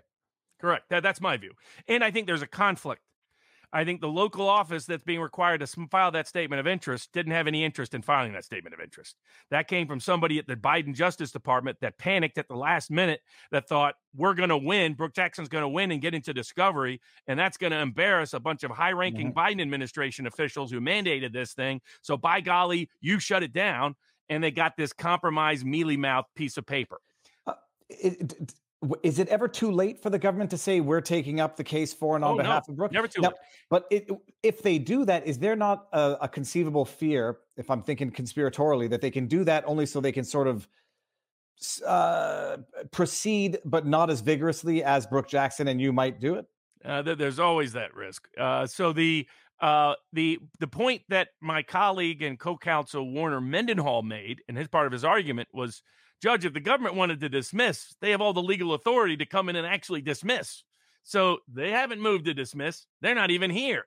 So all this claim about please judge, please judge, look at this statement of interest. Please don't let it go further. Please don't let it go further. Please don't let it go further. The is is a weak argument. They tried to convince the judge that it's binding precedent in the Fifth Circuit Court of Appeals that if the government isn't pursuing the case, the judge is not allowed to pursue the case. And the judge was like, hold on a second. Are you telling me that even if you lied to the FDA, and even if there is a political conspiracy afoot to keep these lies secret, that the federal judiciary has no role in the process under the False Claims Act? And he, Pfizer's lawyer, that's right, that's right, Judge. Uh, so their argument is one from power, not from principle. Mm-hmm. Um, and so the uh, when I got up to make my argument, given that he'd already made my initial argument for me in those line of questions, um, and, and he it was clear he wasn't taking a side. He was just showing I know what the arguments are on both sides. Uh, so once I realized, okay, I don't have to hammer home to him that what the contract says because he's asking the questions out of the gate, telling me this is what the contract says. He knows that, and he'll figure out what the law is subsequently and make his own determination and decision. But so I focus on the broader philosophical background and, and and I think it's always I don't recommend people have like written arguments for oral argument. I always just you know have some little notes and have multiple paths you can go down so you can play it live because you never know where the other side might go. You may you never know where the court may go. You don't know how things might you know progress. So be able to shift on a dime, and you can only do that. Um, for cross examination and other things like this too. You can only do that if you're not locked into a script.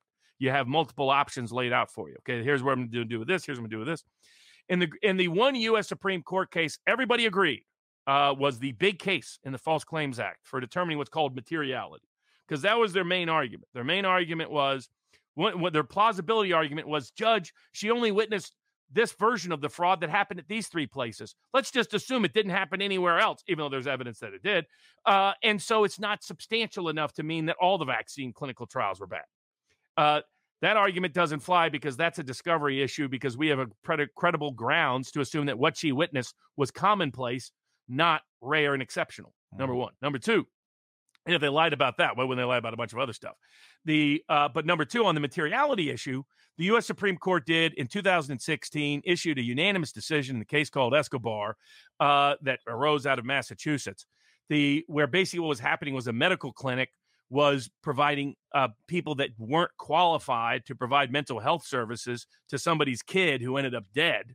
and they sued saying you really committed fraud because you sought reimbursement from Medicaid for those services when your people weren't even qualified to do so.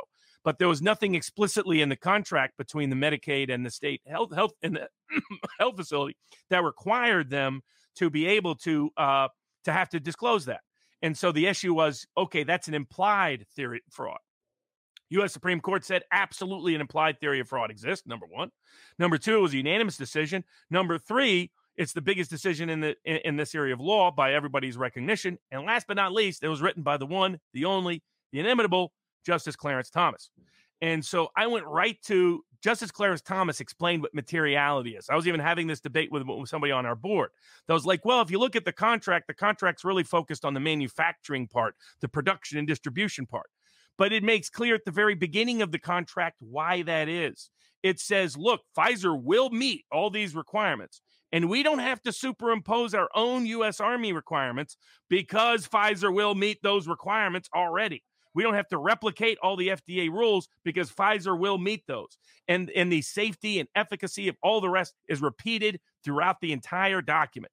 If for a document that supposedly has, according to Pfizer, nothing to do with clinical trials, kind of weird how clinical trials comes up over and over and over and over and over and over and over and over again in that contract. You might say the President Trump designed a beautiful contract, maybe the greatest contract ever. That's what some people are saying. So the that's what the contract required: complete compliance. So I went to the court. I said, let's get back and let's look at the broader policy here.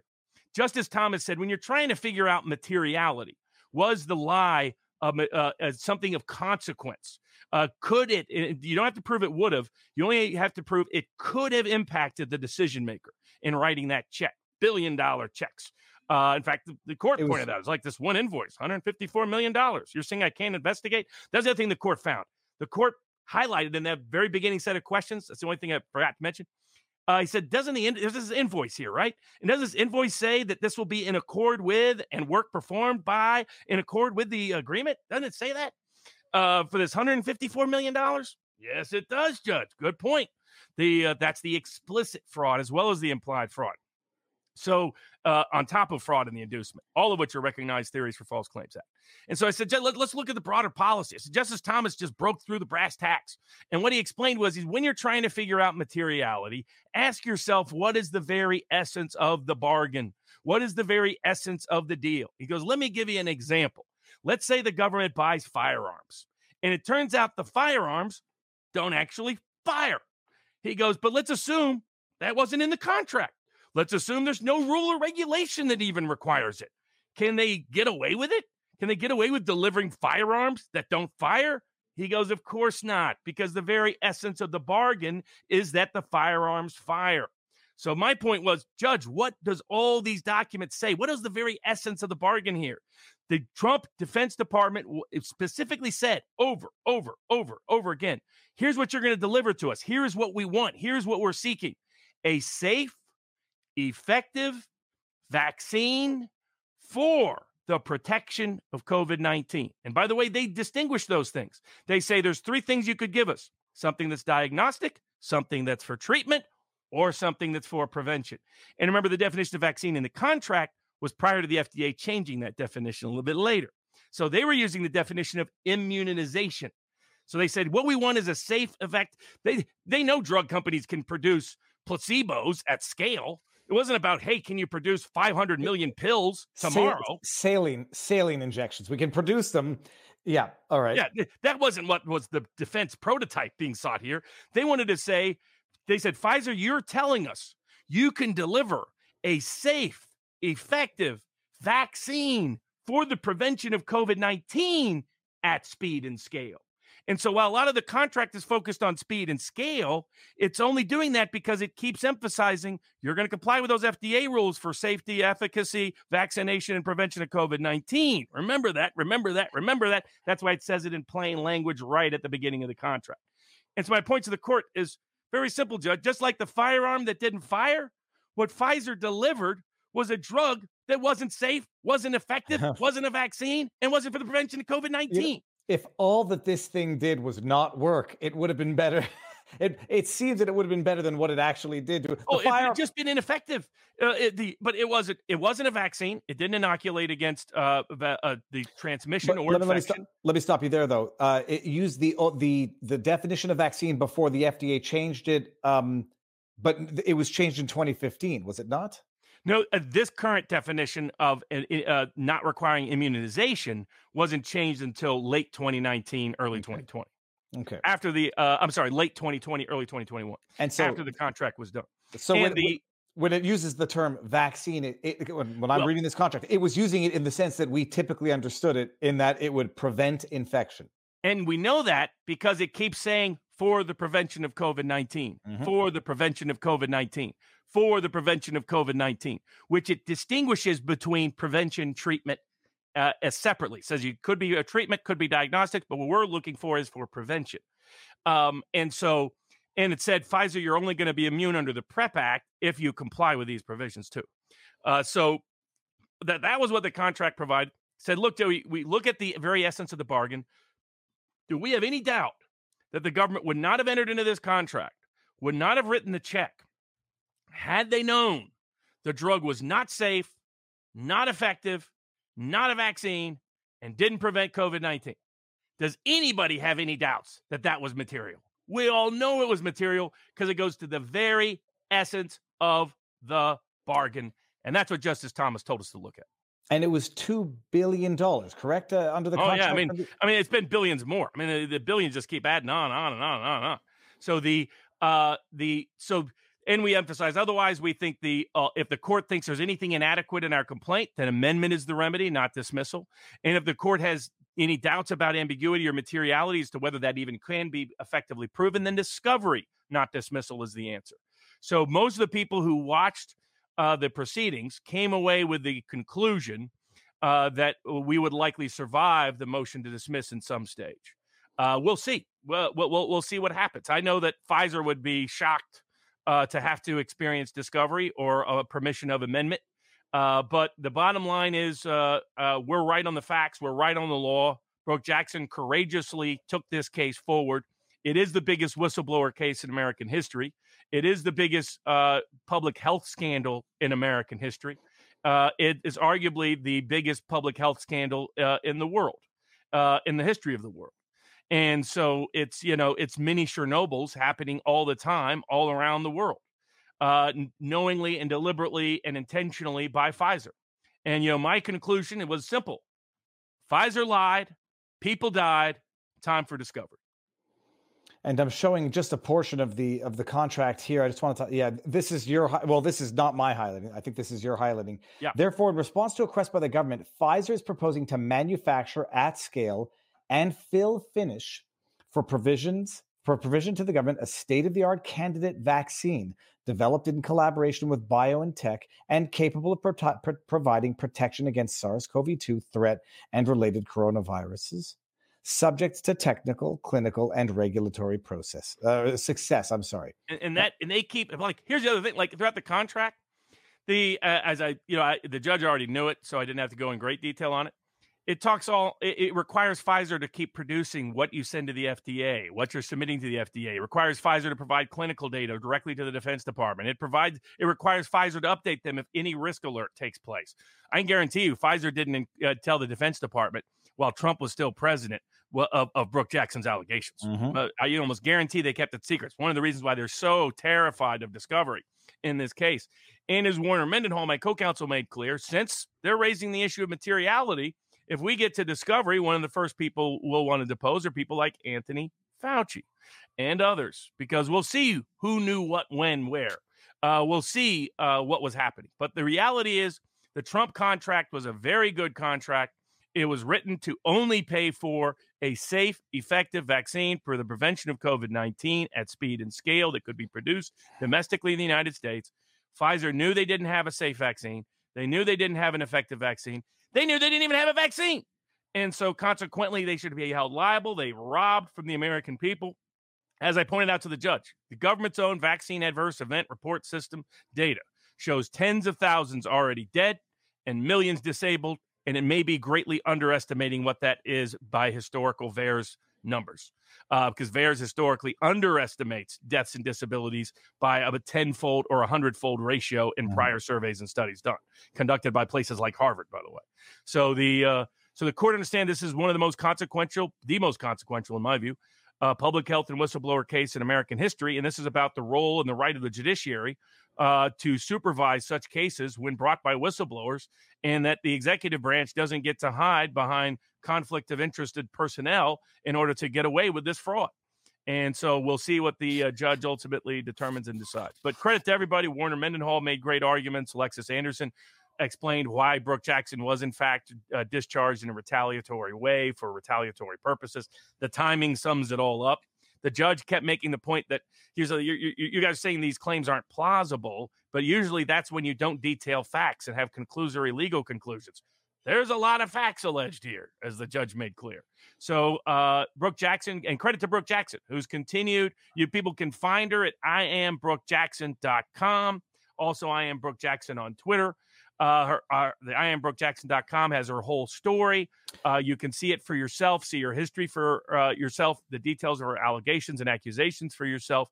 And again, if you want to read the contract for yourself, you can go to vivabarneslaw.locals.com where I've put up a highlighted version there. Uh, it's Brook without an E. Let me just see if I can get That's this. correct. So hold on. I screwed something up here. I am Brook Jackson. I'll, I'll, find it afterwards. Robert, um, for the time being, let me just bring this up. There's a there's a number of chats that I, I want to bring up because some are on point. Uphill Rider says, now that millions have taken the vaccine, does that count as mass scale clinical trial? Yeah, but it doesn't make it doesn't mean that it's safe after that clinical Obama trial. Obama called it a clinical trial, but that still wouldn't comply with clinical trial standards. Wolfgang Second says, a great informative show. Thank you, Viva and Robert. Uphill Rider is part of the remedy you seek for Pfizer and FDA to admit all of this in public and encouraging young people to stop taking the vaccine. What what oh, the remedy you're looking I mean, for? I mean, the, the, if this and this is the only case that right now can keep uh, Pfizer from continuing to do harm and can hold Pfizer accountable. This is it. This is the only case right now in the world that can do so. Beta 1987, 1989 says, You give me hope, Robert. I am keeping my fingers crossed. Capo Sooth says, When did the FDA approve vaccine? When did the FDA December approve of uh, 2020. By the way, they had originally agreed in the contract to deliver this by October 31st. So they screwed Trump over twice. First, they denied Trump the political benefit of him having a vaccine that he could talk about prior to election day. And then what they delivered wasn't even a vaccine. Kitty724 says, So glad you mentioned the Constant Gardener. Was my first thought when our emergency use forcing of this vaccine. Gur, thanks for all you both do to bring truth into the light. I have to read that book now. Ukraine has barred all opposition parties and independent media. Ukraine is streaks ahead of Trudeau's as a tyrannical fascist regime. Is the war a distraction? Kenzie67 says Ukraine has already uh, instituted digital ID vax passes using Dia app. They have also a war app for the public. It is bad. What do people think of UA spending money while be, while begging for war money? Rama 77, $20 Rumble says lockdown files leaked WhatsApp messages. Yeah, I read this from UK Minister Matt Hancock discussing inventing variants to scare Britain into, into lockdowns. Hancock also wants immunity for sending sick elderly care into home. I'll get to that one in a second. Viva, you need to bone up on 15 minute cities. It's as bad as you can imagine. It's as bad as you can imagine, but worse. It's why Chris Sky wants to be mayor. Chris Sky might be coming on sooner than later, people. There are 10 cities in Alberta alone that are signed up. Um, okay, but spot on the 50 minute city contest was derived from humans. And this is from Jane Catherine Barry. Um, uh, what we do this without guide, government guide. Kenzie 67, Bill Gates and China have control via WHO, WHO. The treaty is enforceable via international law, sanctions, fines, etc. Yeah, and Robert, that's still not the case. And Robert, how is it they can be part of the Paris Accord, which is in effect a treaty? Because we never were. That's why it was never enforced. Uh, it was never passed by the Senate. That's why Trump could just say, I officially declare we're out of it. Right? And that's why the, the, the, Western participation was voluntary, was voluntary, and China's lack of participation was non-sanctionable. Um, Robert. Yeah, okay, so, so, that should answer that. There's this video going around that mistakenly uh, suggests, and there's some articles and ideas out there that there were no clinical trials, that no clinical trials were required, that no clinical, uh, that that in fact this was a bioweapon designed by the government. Uh, there's somebody saying that the Pfizer's defense is that the government ordered the fraud and that Pfizer said that in court. Pfizer never said that in court. That's not the case. The and the, they can read the contract for themselves. Uh, this was not a Defense Department bioweapon. Uh, the they were absolutely required to comply with FDA rules. That's why it's all over a relatively short contract. That's why there's so many references in one way, shape, or form to safety or efficacy or immunization capacity, uh, to FDA approval and authorization, to FDA compliance, to FDA rules, FDA restrictions, and clinical trials. Not there by accident, not there by coincidence, not there by chance. That's why right at the beginning says Pfizer will meet those requirements. So people, uh, that's a completely fake uh, interpretation, a completely wrong interpretation that people have seen circulated out there. It's intended to immunize Pfizer, and it's as big a lie as the one Pfizer told the taxpayers in the first place to get all that money. Robert, do we do? um Well, I think next on the list is Murdaugh. Murdaugh verdict. So okay, I, I I'm not taking flack. It's just that there's people who watch this day in and day out, and they know every little detail, and they obviously think their opinions are the right opinions. I I watched the Netflix uh the Netflix three part series, not the H, HBO one, after the trial, and watching it after the trial. I, I filed the tr- I followed the trial, but by no means daily like like a lot of people. But I think I think I got the gist of it. Um, I look. I think Murdaugh is guilty. Uh, and, in as much as I think O.J. Simpson is guilty, despite the acquittal, but I do appreciate all of the arguments for why his conviction, um, you know, might have been rendered, uh, notwithstanding it was not beyond a reasonable doubt. The, the arguments against the the legitimacy of the conviction. I mean, there's a there's a few big ones. Uh, you know, law they they lied when they submitted to the grand jury about some of the evidence that they did or did not have as relates to the bloody shirt. Um, there's no direct forensic evidence, or I should say, there's no forensic evidence. There's no uh, there's no weapon. There's only ballistics in as much as they're reliable as to the nature of the shots that they reflect uh, firearms that are owned or were owned by the Murt uh, by the Murdaughs. Um, and then you know th- those are the those are pretty damn strong arguments to say there's reasonable doubt to avoid a conviction. The flip side is you have a, an accused who lied about the most essential element of his otherwise you know airtight alibi as having fallen asleep and not been at the scene of the murder within moments of the murder there's also the argument that they don't know exactly what the time of death was they just have a window because of when the cell phones went dead and when he discovered the bodies he lied about not being at the scene of the murder within proximity to the murder. This is a guy who uh, has systematically lied in all respects. The day of the murders is confronted by his partners at the law firm as to having embezzled, stolen, defrauded nine million dollars from the law firm. Is a, a, you know his one of his kids uh, killed uh, you know Mallory Beach in a, in a boating accident. The other kid is you know suspected to potentially have been involved in the beating death of a of a of a uh, potentially his lover in 2015. The wife allegedly might have pushed the the babysitter down the the housekeeper down the stairs and killed her. I was like, hey, okay, the, the, you might say there's room for a reasonable doubt. All things considered, I mean, geez, the, if this guy's not the murderer, well, somebody's going to get off scot free, luckily. But What's what's your take on the entire thing? I mean, I think I know, but what's your take? So I mean, on the, uh, I'm not surprised by the jury verdict. Uh, my view was, and my view generally is that jurors make up their mind before they sit down. They don't Mhm. often realize that, but you know, having done lots of not only jury trials but mock juries, which really allow you to explore this, uh, to explore what biases they may have beforehand, and and then before they hear the facts and so forth, you see this in live time. Given how short they deliberated, Three Uh, three hours, no yeah. questions for the judge. and basically they admitted that they had made their decision within like 45 minutes um, from at least what some jurors have said afterwards. Quite frankly that's not a jury that did their job. So the uh, when you have a double murder trial where someone's life is on the line in terms of the defendant and uh, you have you know weeks and weeks of trial testimony uh, when you rush to a verdict you didn't do your job. So uh, every one of those jurors should be embarrassed. They should be ashamed. They should be humiliated uh, because you didn't you didn't you didn't uphold your oath. You violated your oath. uh, to those jurors. I say this even in cases where I think somebody's guilty, because if you do your job, you should take days uh, to go. And you, what you should here's like I had a great conscientious jury in a case where they convicted my client, uh, and but what it took them longer to deliberate than the trial took. Mm-hmm. Why? Because the foreman who I picked because he said he admitted his bias up front, which was amazing, and he ended up being the most deliberative guy. He wouldn't let them vote until he says, We're going to go through what are the instructions first. Second, we're going to look at all the evidence and how it fits those instructions. We're going to have a robust discussion to make sure we're reviewing this like the movie 12 Angry Men style, and then we'll vote.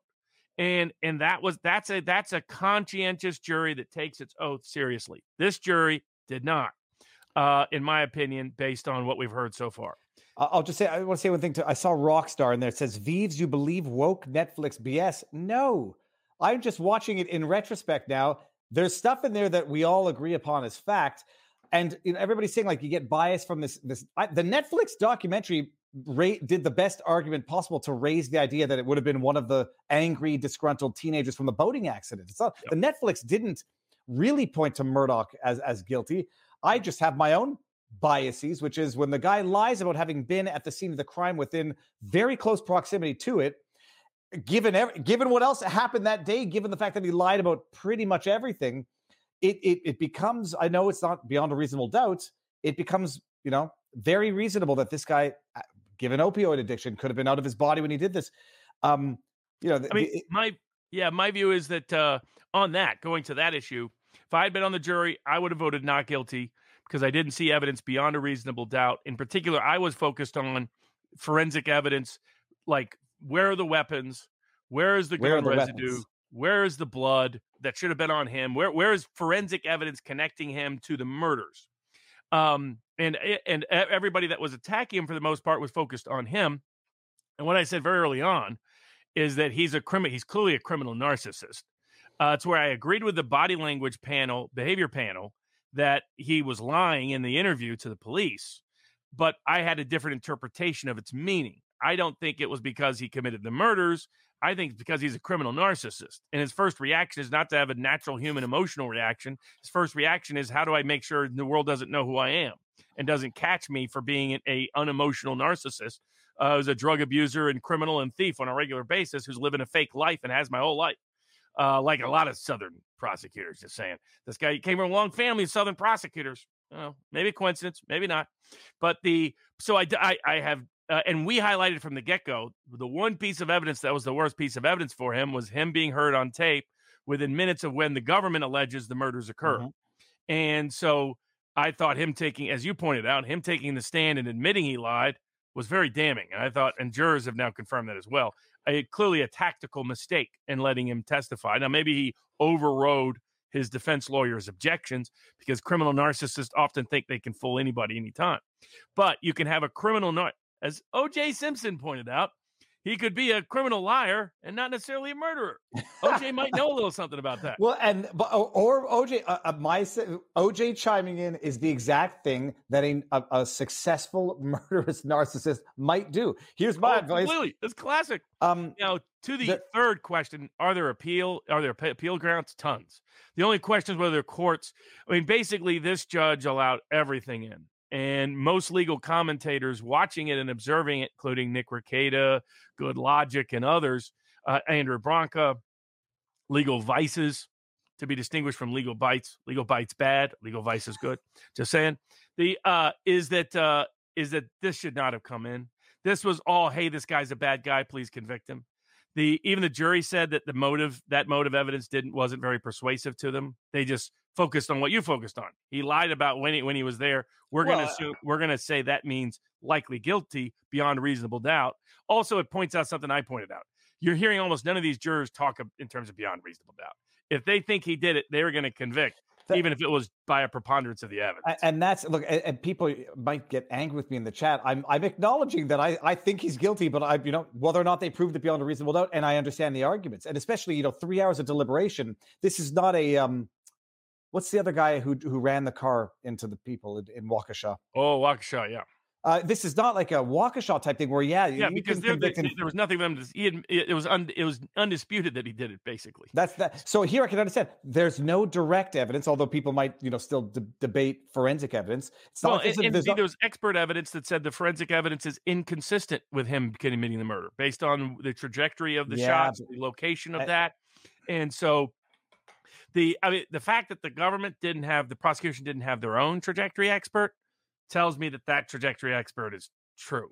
Uh, because if you're the government, one of the things you want to do is put together how he did it. But didn't they, ex- they never did really. They never really cross, explained that. Did they on cross? Did they not explain that it, he could have just been kneeling down when he shot? So like you know, th- th- even that it was almost it, it, was it was it would be the weirdest way possible, uh, and even then it would be difficult, and it was still inconsistent with aspects of the forensic evidence. And so the uh, and again, that's my point. It, the government had prosecution to plunge it. They do this all the time. They, they put their own expert people. They're usually the ones putting one on that explain the trajectory evidence. They didn't. That was a huge red flag that their own people were like, actually, we can't produce competent expert testimony that's consistent with the trajectory evidence. So I think they convicted a criminal who wasn't guilty of this murder, and whoever did it probably having some beers in South Carolina tonight. Um, all right. Or that... maybe some margaritas in Mexico. there were there were there there were other yeah there's other players uh, i think one way or the other there's other players involved in all of this uh, all I right. think uh, we'll cover Ju- Jussie Smollett next week. Uh, save yeah, the double jeopardy case. Another, but another big murder case a lot of people asked us to talk about was the George Alan Kelly, the border rancher. Okay, see, I, I'm I'm not up to date on this, Robert. So what happened is so uh, uh, this is his story. So the he was initially charged with first degree murder. The Mexican government is demanding he be charged with first degree murder. The judge only held him over for second degree murder and aggravated assault because the evidence was so weak at the hearing. So he's a rancher along the Mexican border. He says uh, he's had a history of problems with people crossing his land, but not just people crossing his land, which is the way the media portrayed the story. It's like, oh, okay, illegal immigrant crosses his land, so he just goes out and starts shooting him. That's not what that's not what the evidence appears to be.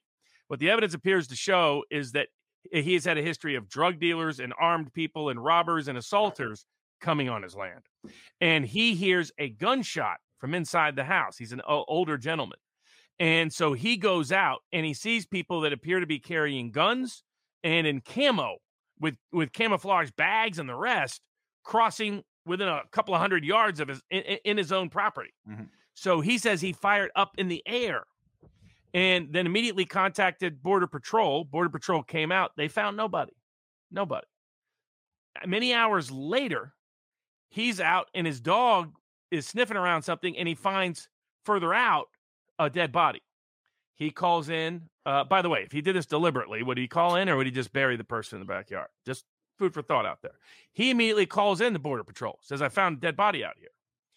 Uh, they decide that he must have shot them, uh, shot them in the back.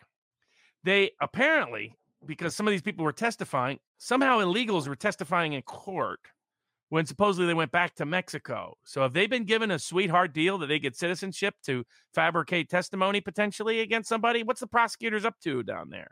I'm just curious because that seemed a little anomalous to me. The uh and what and his he he thought someone else killed the person because he's like, I just fired up in the air. This shouldn't have killed this person.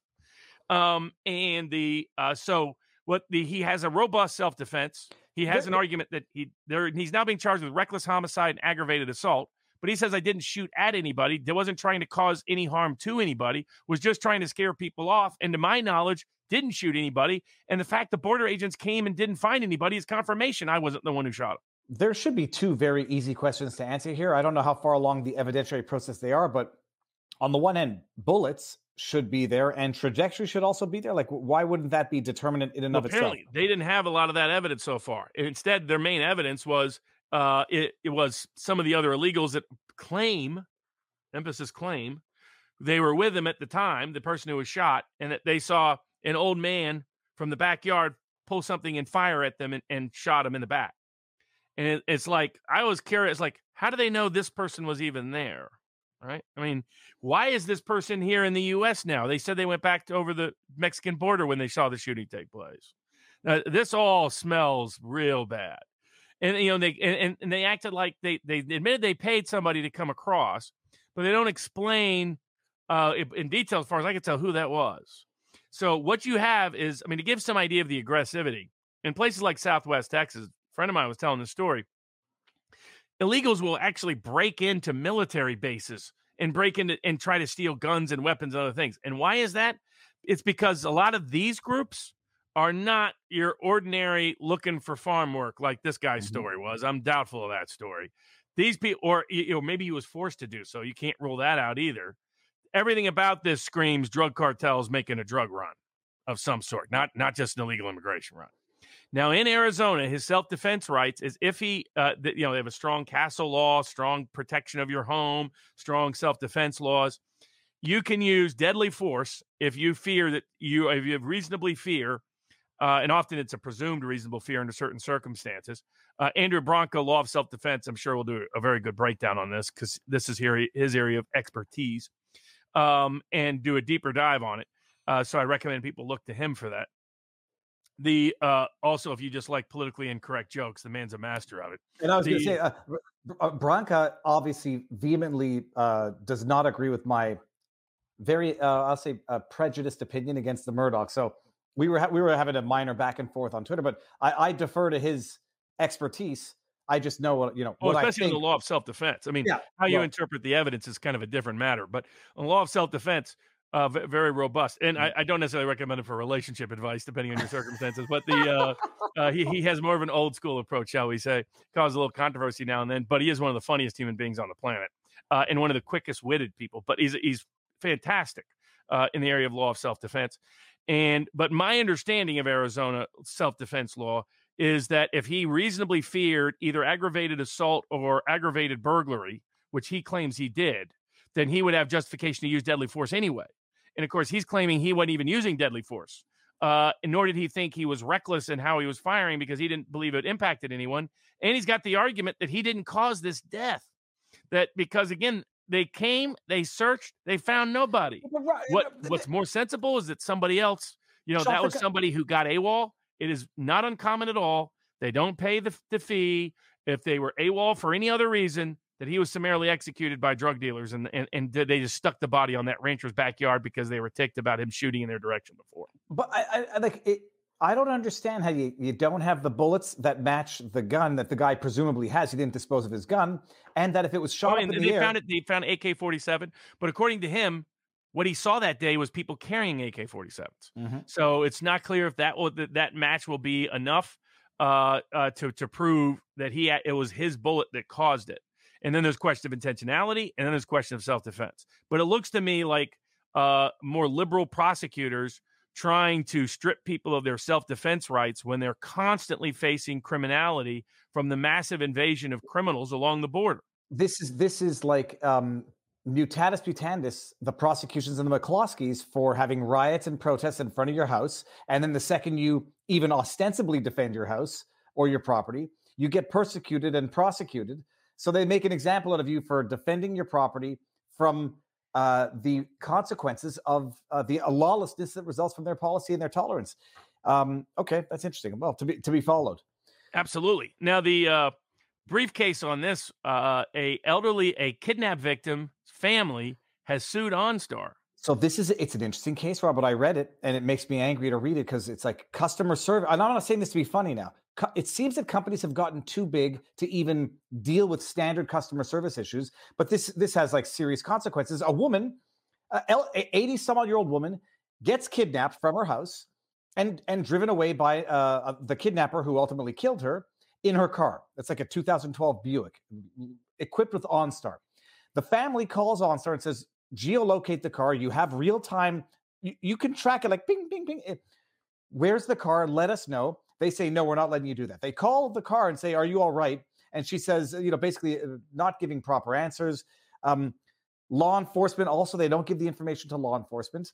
Apparently, when they had called the elderly lady, um, it triggered the kidnapper guy who was driving her home. U turned. She's found dead. Uh, they're suing, obviously, the the murderer and they're suing OnStar for damages because on, on, the basis that OnStar's negligence or failure to respond, failure to provide information to law enforcement resulted in the death.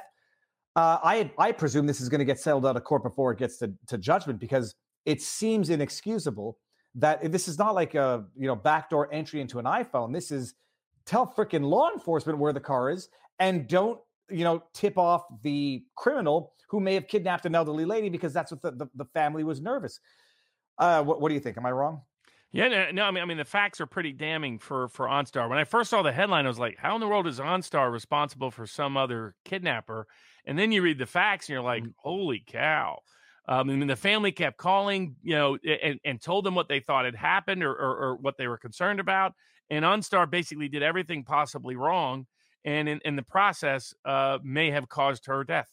Uh, the in the sense of, or may have prevented the prevention of her death may have impeded the otherwise uh, uh, uh, successful. I mean, why they just wouldn't give the info to to law enforcement? Uh, it's like you have you have someone there who's behind a phone and says, um, "We're not, we're going to call up," and she answered the phone, so she must be fine. Yeah, exactly.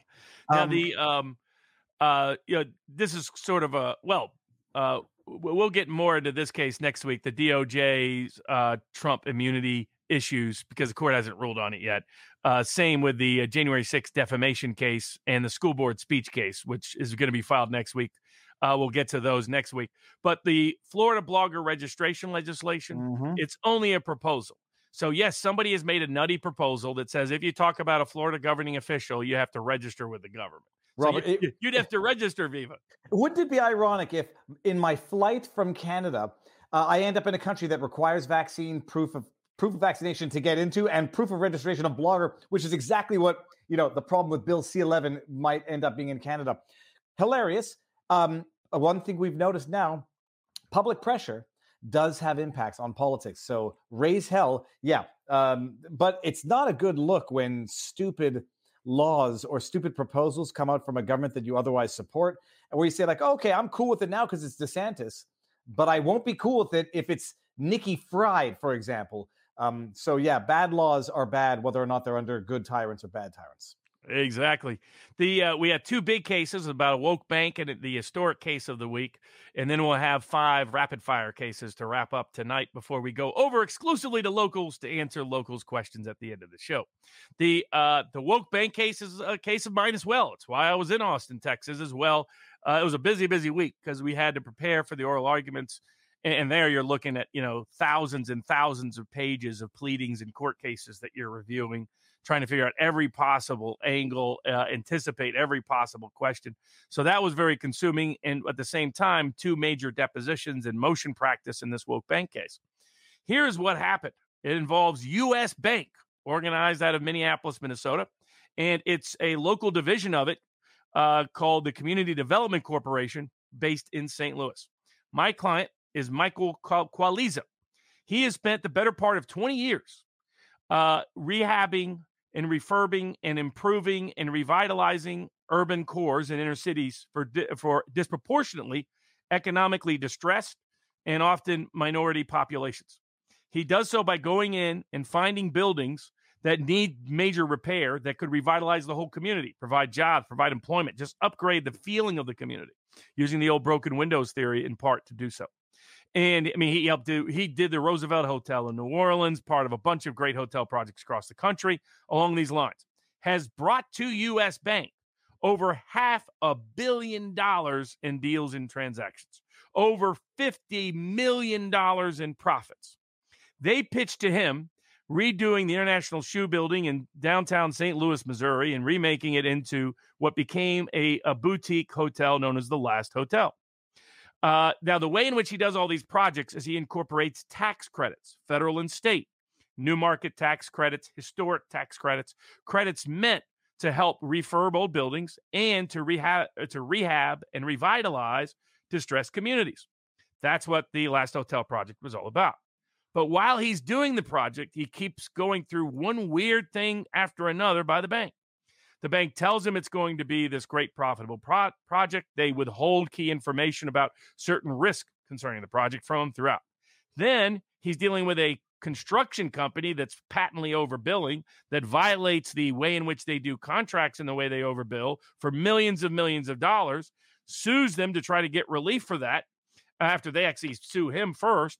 And the bank interferes and intervenes in the case against him and forces him to write a bogus check to them or a check for bo- on bogus grounds to them and not recover any of the monies. Then later on in the process, they'll do a bunch of other things, including being hyper technical in the contract language to try to default him, to try to charge him excess interest. They'll use the pandemic to try to put him out of business. Even though the pandemic is causing all these problems that everybody else by federal law is given relief from certain loan provisions, US Bank is not, even though they're putting their own tax credits at risk and their own customers and investors and partners at risk by doing this. And he, he and for a while he couldn't figure out why until uh, Zachary Boyers, the head of the Community Development Corporation unit, uh, basically tells him on the phone that he's been personally targeted. What what And- bank is it again, Robert? U.S. Bank, one of the biggest banks in the world. U.S. Bank Corp is its technical name, Mm-hmm. Minneapolis, Minnesota, and it's the Community Development Corporation in St. Louis that's running it. You so he retained me. You dig into the file, and what you find is that the lawyer for Community Development Corporation, someone by the name of Stephanie Greasy, uh, talked about what her and Zachary Boyers, the head of the division that controls this, what they had committed to after Michael Brown and Ferguson nearby St. Louis. Create an organization called Forward Through Ferguson, a bunch of other groups, where they said their job was to weaponize their position of power, to leverage their position of power to go after their political adversaries. As they and they would even like in some of their speeches, they would capitalize racial equity. The uh and that they were basically it's what happens when a bank goes woke. They decided to even sacrifice and risk the bank's own financial interests to personally destroy Michael Qualiza, to make his life a living hell for years. And they did so. This is the danger. And think about it for everybody else out there why this bank, pending in federal district court, Eastern District of Missouri, in the St. Louis division, this case has broader ramifications than just Michael Qualiza or the last hotel in St. Louis. This case goes to everybody. If they're willing to go after somebody who has made the bank tens of millions of dollars and brought more than half a billion dollars of business and made their reputation look great because they're rehabbing and revitalizing and refurbishing poor, distressed communities, disproportionately benefiting poor and working class African Americans in particular, what do you think they're going to do to you and me when they decide we're no longer welcome? When we're the kind of folks who give to Canadian truckers uh, uh, protesting in the Capitol. The, if they can destroy Michael Qualiza, they can destroy anybody. So this case goes to everybody's interest. It's what happens when a bank goes woke.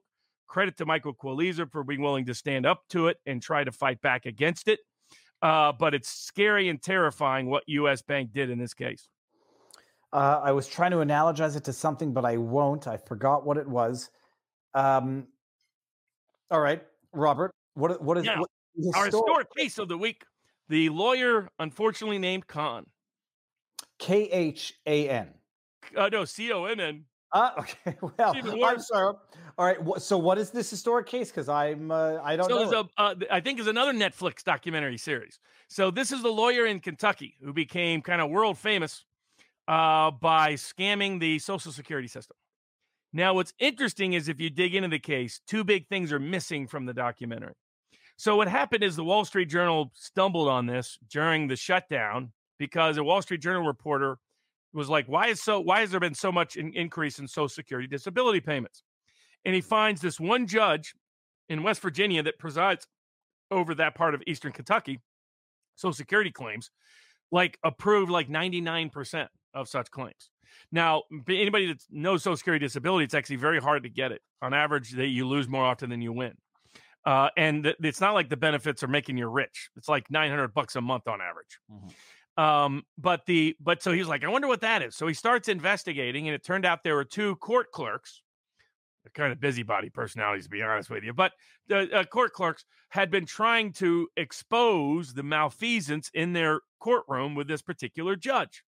He digs further and he discovers that almost all the cases are this lawyer in Eastern Kentucky who was kind of a wild lawyer. I mean, he was doing, you know, he was driving like phantom Rolls Royces around and all that kind of thing at huge houses. He had porn stars appearing in his videos and commercial advertisements. They were singing folk songs for him but he became very good at getting people disability benefits very quickly.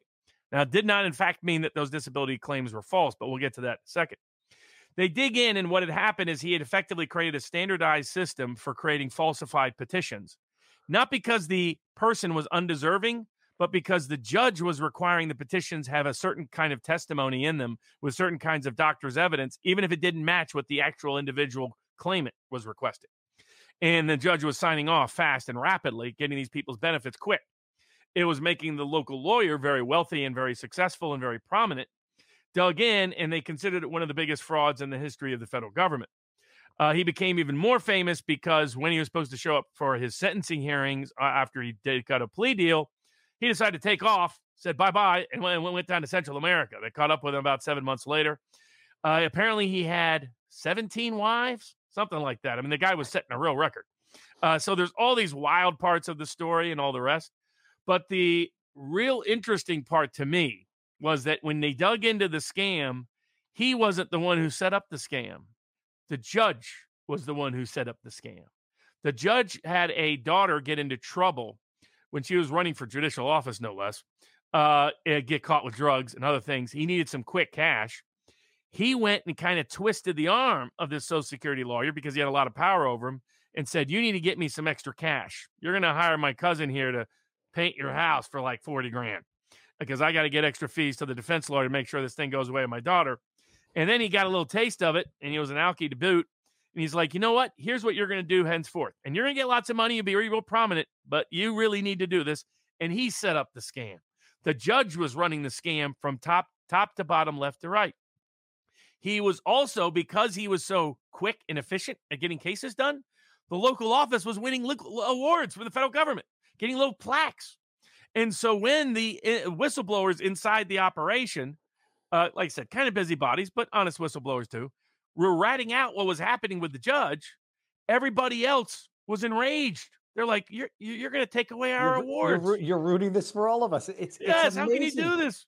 Think about this: how government. It's a perfect case to expose how government bureaucracies actually work, how easy judicial corruption can happen, but also how how bad bureaucracies are. Their incentives are so distorted, and so all they care about is the little plaque in their promotion, their extra vacation time and seniority. It's, Robert, it's ego, Robert. I'm, I'm, I'm just finishing Russell Brand's uh, audiobook on recovery. Ironically enough, I'm having a little snifter of gin, but um, it's addiction to, uh, like, it's addiction to success. It's addiction to all of these trivial things of life that they're like oh in our in our small ecosystem this is what's important to us and we want to maximize it and how dare you blow it for all the rest of us? Even though what good is all the wealth of the world for he who has sold his soul? But and when they finally get outed who do you think the social security administration takes it out on?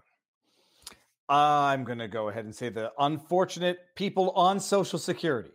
That's right. They suddenly and summarily deny all of their benefits uh, putting these people who had you know nothing to live on uh, completely out on the street. A bunch of pro bono lawyers fought back. Then, when the full assessment was done, most of the people that got benefits actually always deserved them. The only reason why it was done in this wacky, corrupt way was because the judge was the one requiring it for a certain standardized testing, not because these people actually didn't qualify. That, in fact, there wasn't really much fraud at the end of the day. Um, but that's classic. I mean, in between, they they harassed the whistleblowers. The chief judge of the district actually had a, a private investigator had all these weird, you know, questionable connections, almost like Dixie Mafia kind of connections, spy on and then lie about the whistleblowers. You know, like I mean, tried to you know all these crazy things. But the the most brutal retaliation was of the ordinary people because the big thing that's missed in the whole documentary is that since the 1990s, uh, uh, more and more working class people are dropping out of the economy entirely. I realized this in Southeast Tennessee and North Georgia when about 10 years ago, all of a sudden lawyers used to do personal injury work were doing social security disability work. It's mm-hmm. like, what the heck is happening? And the problem is they're not just dropping out of the economy. They hit about 40, 45, and they're dropping out of society. They're not raising kids. They're not staying in families. They're not taking care of elders. They're not going to church. They're not what? going to community. They they just have quit on life. And where it shows up is places where we've taken away pride in work, where we've taken away manufacturing, where we've taken away mining, where we've taken away the ability, particularly of working class men, to support a family. They've just quit on themselves and quit on life. And they get disability, criminality, do drugs. Mm-hmm. And that's the that's the part that they're missing from the whole picture. that the real reason there's been a massive growth in Social Security disability is the politicians in Washington have betrayed working class communities in our manufacturing and mining communities in this country.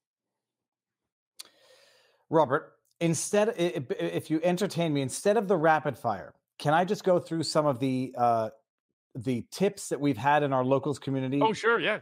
We've we have oh, we got some big tips. We have some I, big tippers. Well, we got 102. I'm going to share the screen because it might be easier. We've got 800 plus people watching in locals, which is amazing. That's just okay. So here, just so that and for those out there, you can watch live now on locals as well as Rumble at VivaBarnesLaw.locals.com. I I only changed my name to the abbreviated Viva Frei so everyone could see the Viva Barnes shirt. Let me see if I if I do this here, Robert.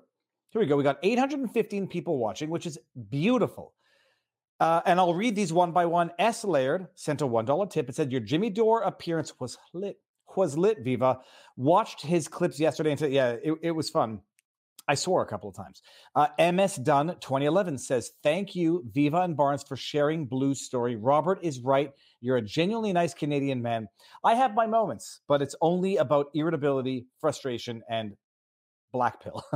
uh, I'll be in Vegas for March. Th- th- so that was from S- uh, MS Dunn 2011. Swiss Chi, $5 says, I'll be in Vegas for March Madness wearing my Duran cap. Ganthit, a $4 tip says, Are you going to cover Florida blogger Build the Stream? Done and done. Satoshi Ape, speaking of car accident, didn't Kemp's daughter, Kemp's daughter, boyfriend have one in 2020? I don't know what that, I don't know about that. Robert, do you know about that? I do not.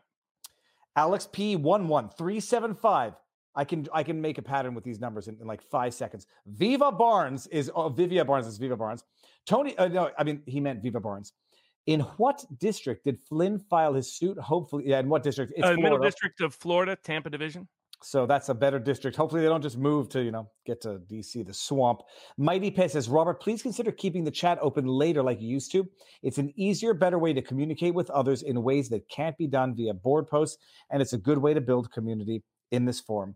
What I'm going to see if I can do, I'm going to see if I can just keep the live stream going, but just remove everybody from the video so everybody can continue chatting. We'll see about that. Satoshi Ape, $2. Robert should be SCOTUS for once, pure constitutionals. I would pay money to see that, Robert. We Sangle or Wes Angle, $1. Robert Barnes, wouldn't parts of the same argument you make about sovereign immunity be applicable to eminent domain? Yeah, in part. I mean, I mean, just compensation was supposed to take care of that, but it, it's, it, it's inconsistently applied in my view. We got John 80s music.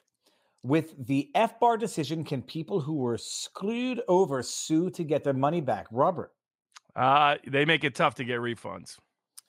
No refunds. It's like Bernie Sanders. There will be no refunds. Thank you for supporting the government.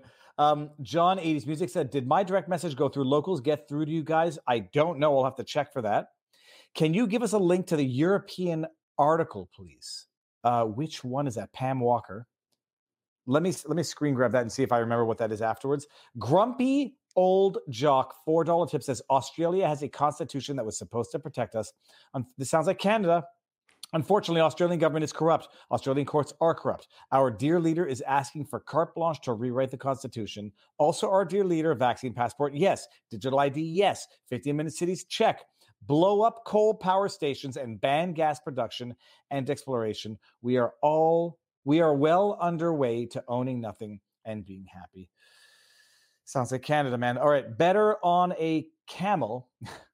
Can Pfizer, I'm trying to figure out what that name means. Can Pfizer be sued for reckless manufacturing processes that don't produce consistent batches of the vaccines? Robert. We're looking at that and looking at whether or not uh, Anthony Fauci can also be sued, given the confirmation of what we talked about earlier. Oh, that would be good. Not, I don't wish ill on anybody, but I would love for Anthony Fauci to be sued and found guilty after a fair trial. okay, Swiss cheese says, uh, "You're mi hero, Robert Barnes." Sophie Agape says, Thank you, Barnes. Sophie Agape says, My last coins, $4 tip. Thank you. It's 10 cents a coin. If anybody wants to know, I know Bar. Uh, so this is from Ginger Ninja. I know Barnes, rightly so, is a skeptic when it comes to politics affecting the judiciary. But Paul Barnes saying he believes this motion will be decided in good faith. Question mark! Exclamation point! Question mark! I may just have a sliver of hope. Am I losing my black pill?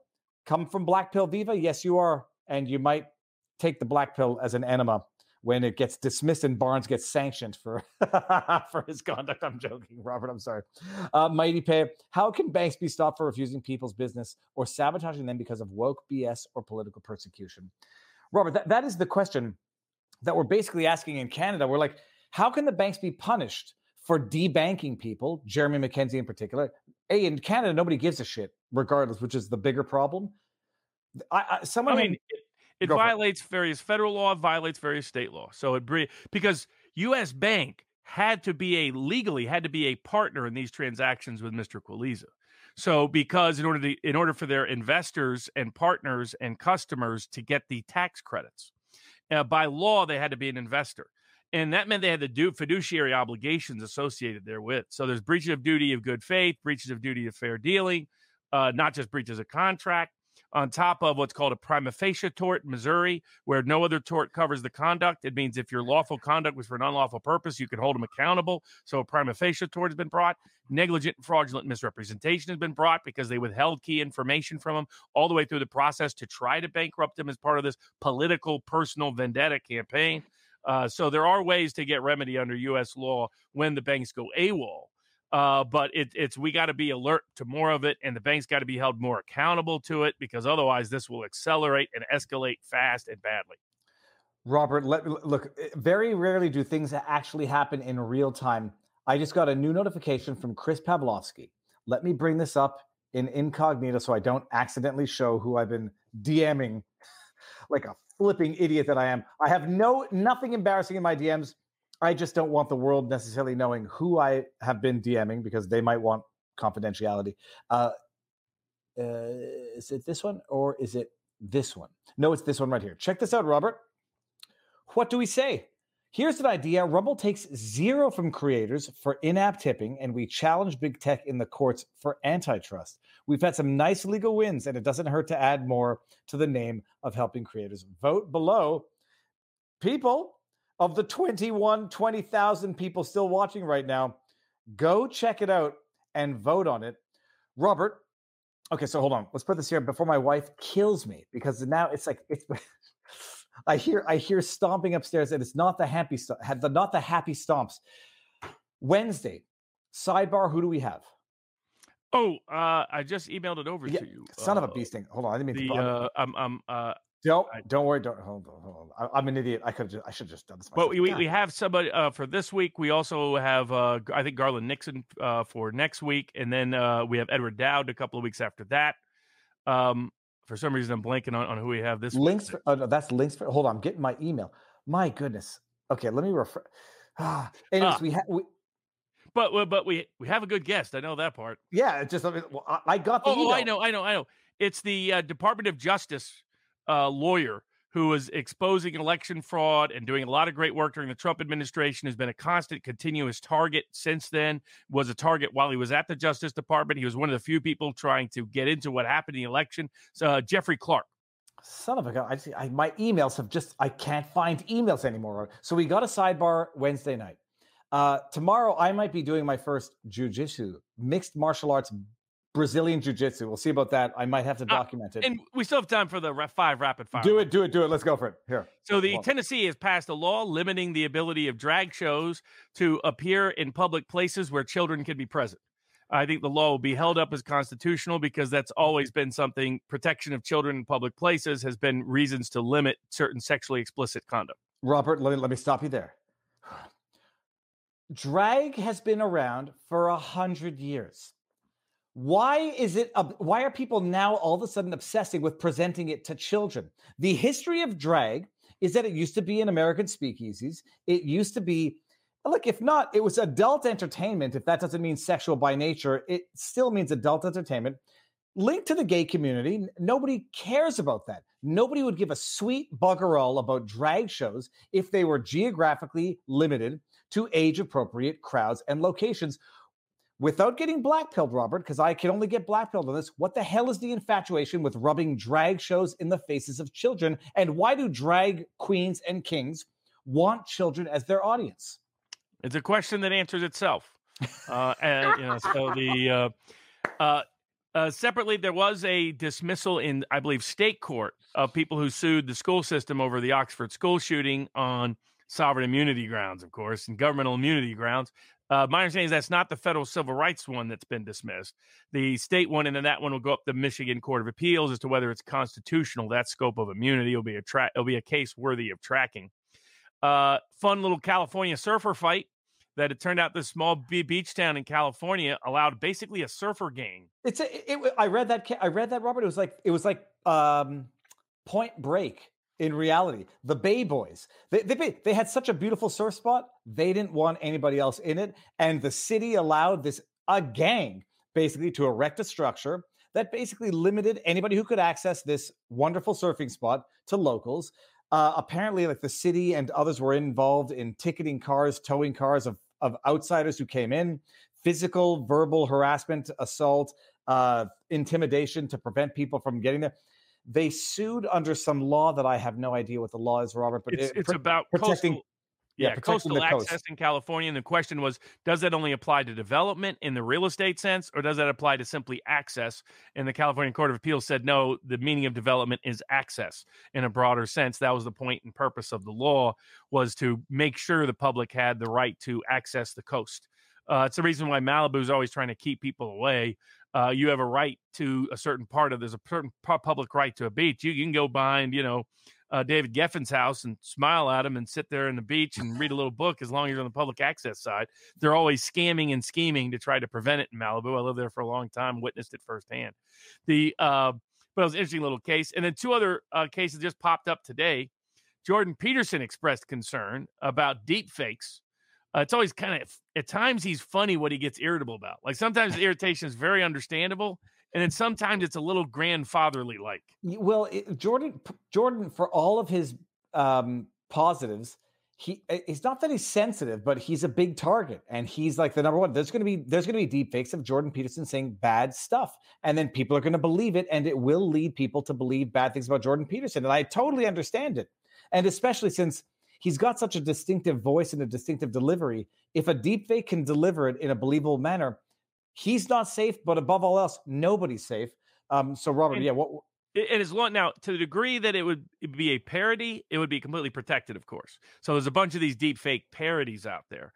That's completely protected. To the degree it's not parody, however, uh, then it would be liable, and Jordan Peterson would, in fact, have a claim over those circulating. Against whom, though? The programmers of the a of the of the of the well, it's just like defamation anybody who shared it would actually who who vouched for it who made it their own statement mm-hmm. uh, would in fact also be liable and responsible for it so that unless they make clear that it's parody and then the uh, last case we had michael knowles appears to have been libeled by rolling stone so michael knowles uh, gave a speech at cpac the conservative political action committee that meets once a year in washington d.c where donald trump gave a big speech as well and uh, what he laid out was that the ideology of transgenderism is a dangerous ideology that mm-hmm. does harms, including to people who think or identify as transgender, in his opinion.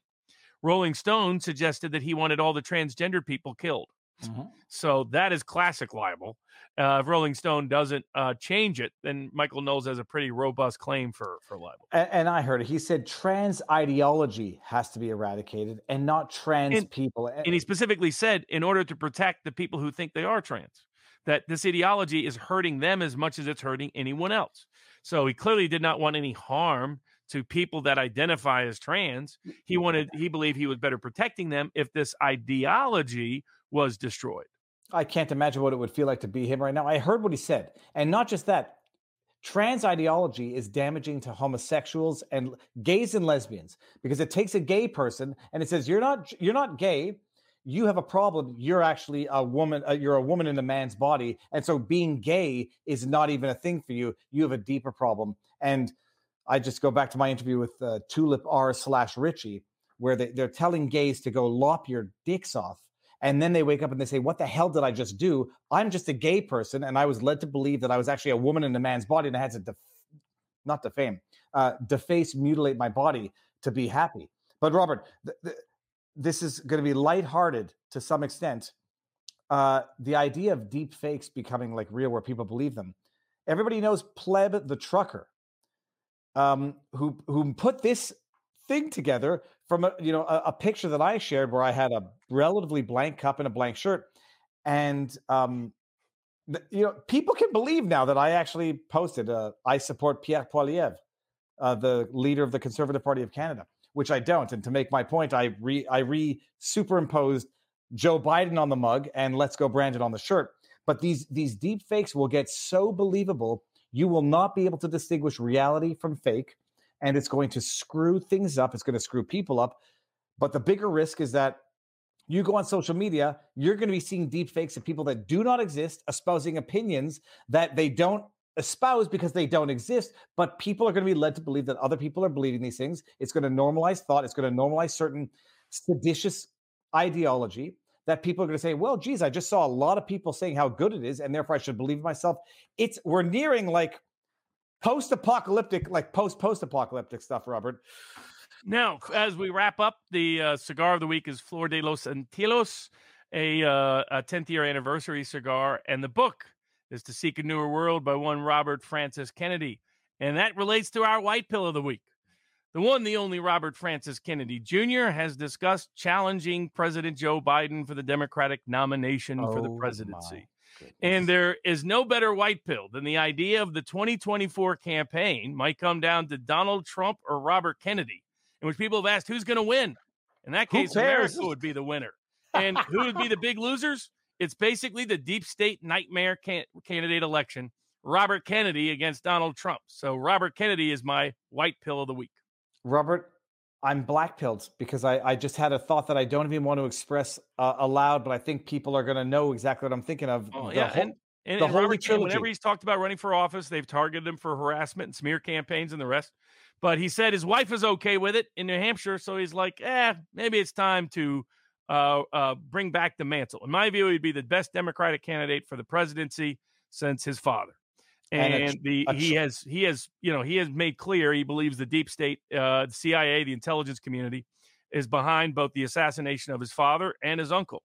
And uh, donald trump said at cpac he's on a revenge tour. He goes i'm not it's not my retribution it's your retribution and we're going to destroy the deep state. Imagine if donald trump and robert kennedy two of the greatest enemies of the deep state alive were the nominees of the two major parties in 2024 I don't like the thoughts that I'm having in my head, Robert. But yeah, um, it's the, the CIA, the, the, deep state did kill his father, did kill his uncle, and uh, if he runs for office, I mean, it's okay. Uh, it yeah, would be amazing. He'd be like his father, fearless and uh, deep, deep conscience, and uh, would make a fantastic candidate. So uh, I, I, look forward to that. 2024 is starting to look really bright. Tabarnouche, Robert. So we've got a sidebar Wednesday. Stick around, people. Tomorrow, I'll, I'll have stuff all week and there might be some good stuff. Chris Sky, for those who know, might be on the menu. I'll just have to we'll have to see about that. And uh, Saturday, Robert, I'll see you in Vegas. Sunday, our meet and greet. There are only 50 tickets available, sold out in two minutes. Uh, we're going to start small, make sure it works, and then scale up. Uh, there will be lots of exclusive content on vivabarneslaw.locals.com. So head over there. And other than that, Robert, another uh, amazing episode. You stick around. We'll say our proper goodbyes. Everyone in the chat, enjoy the week and what's left of it.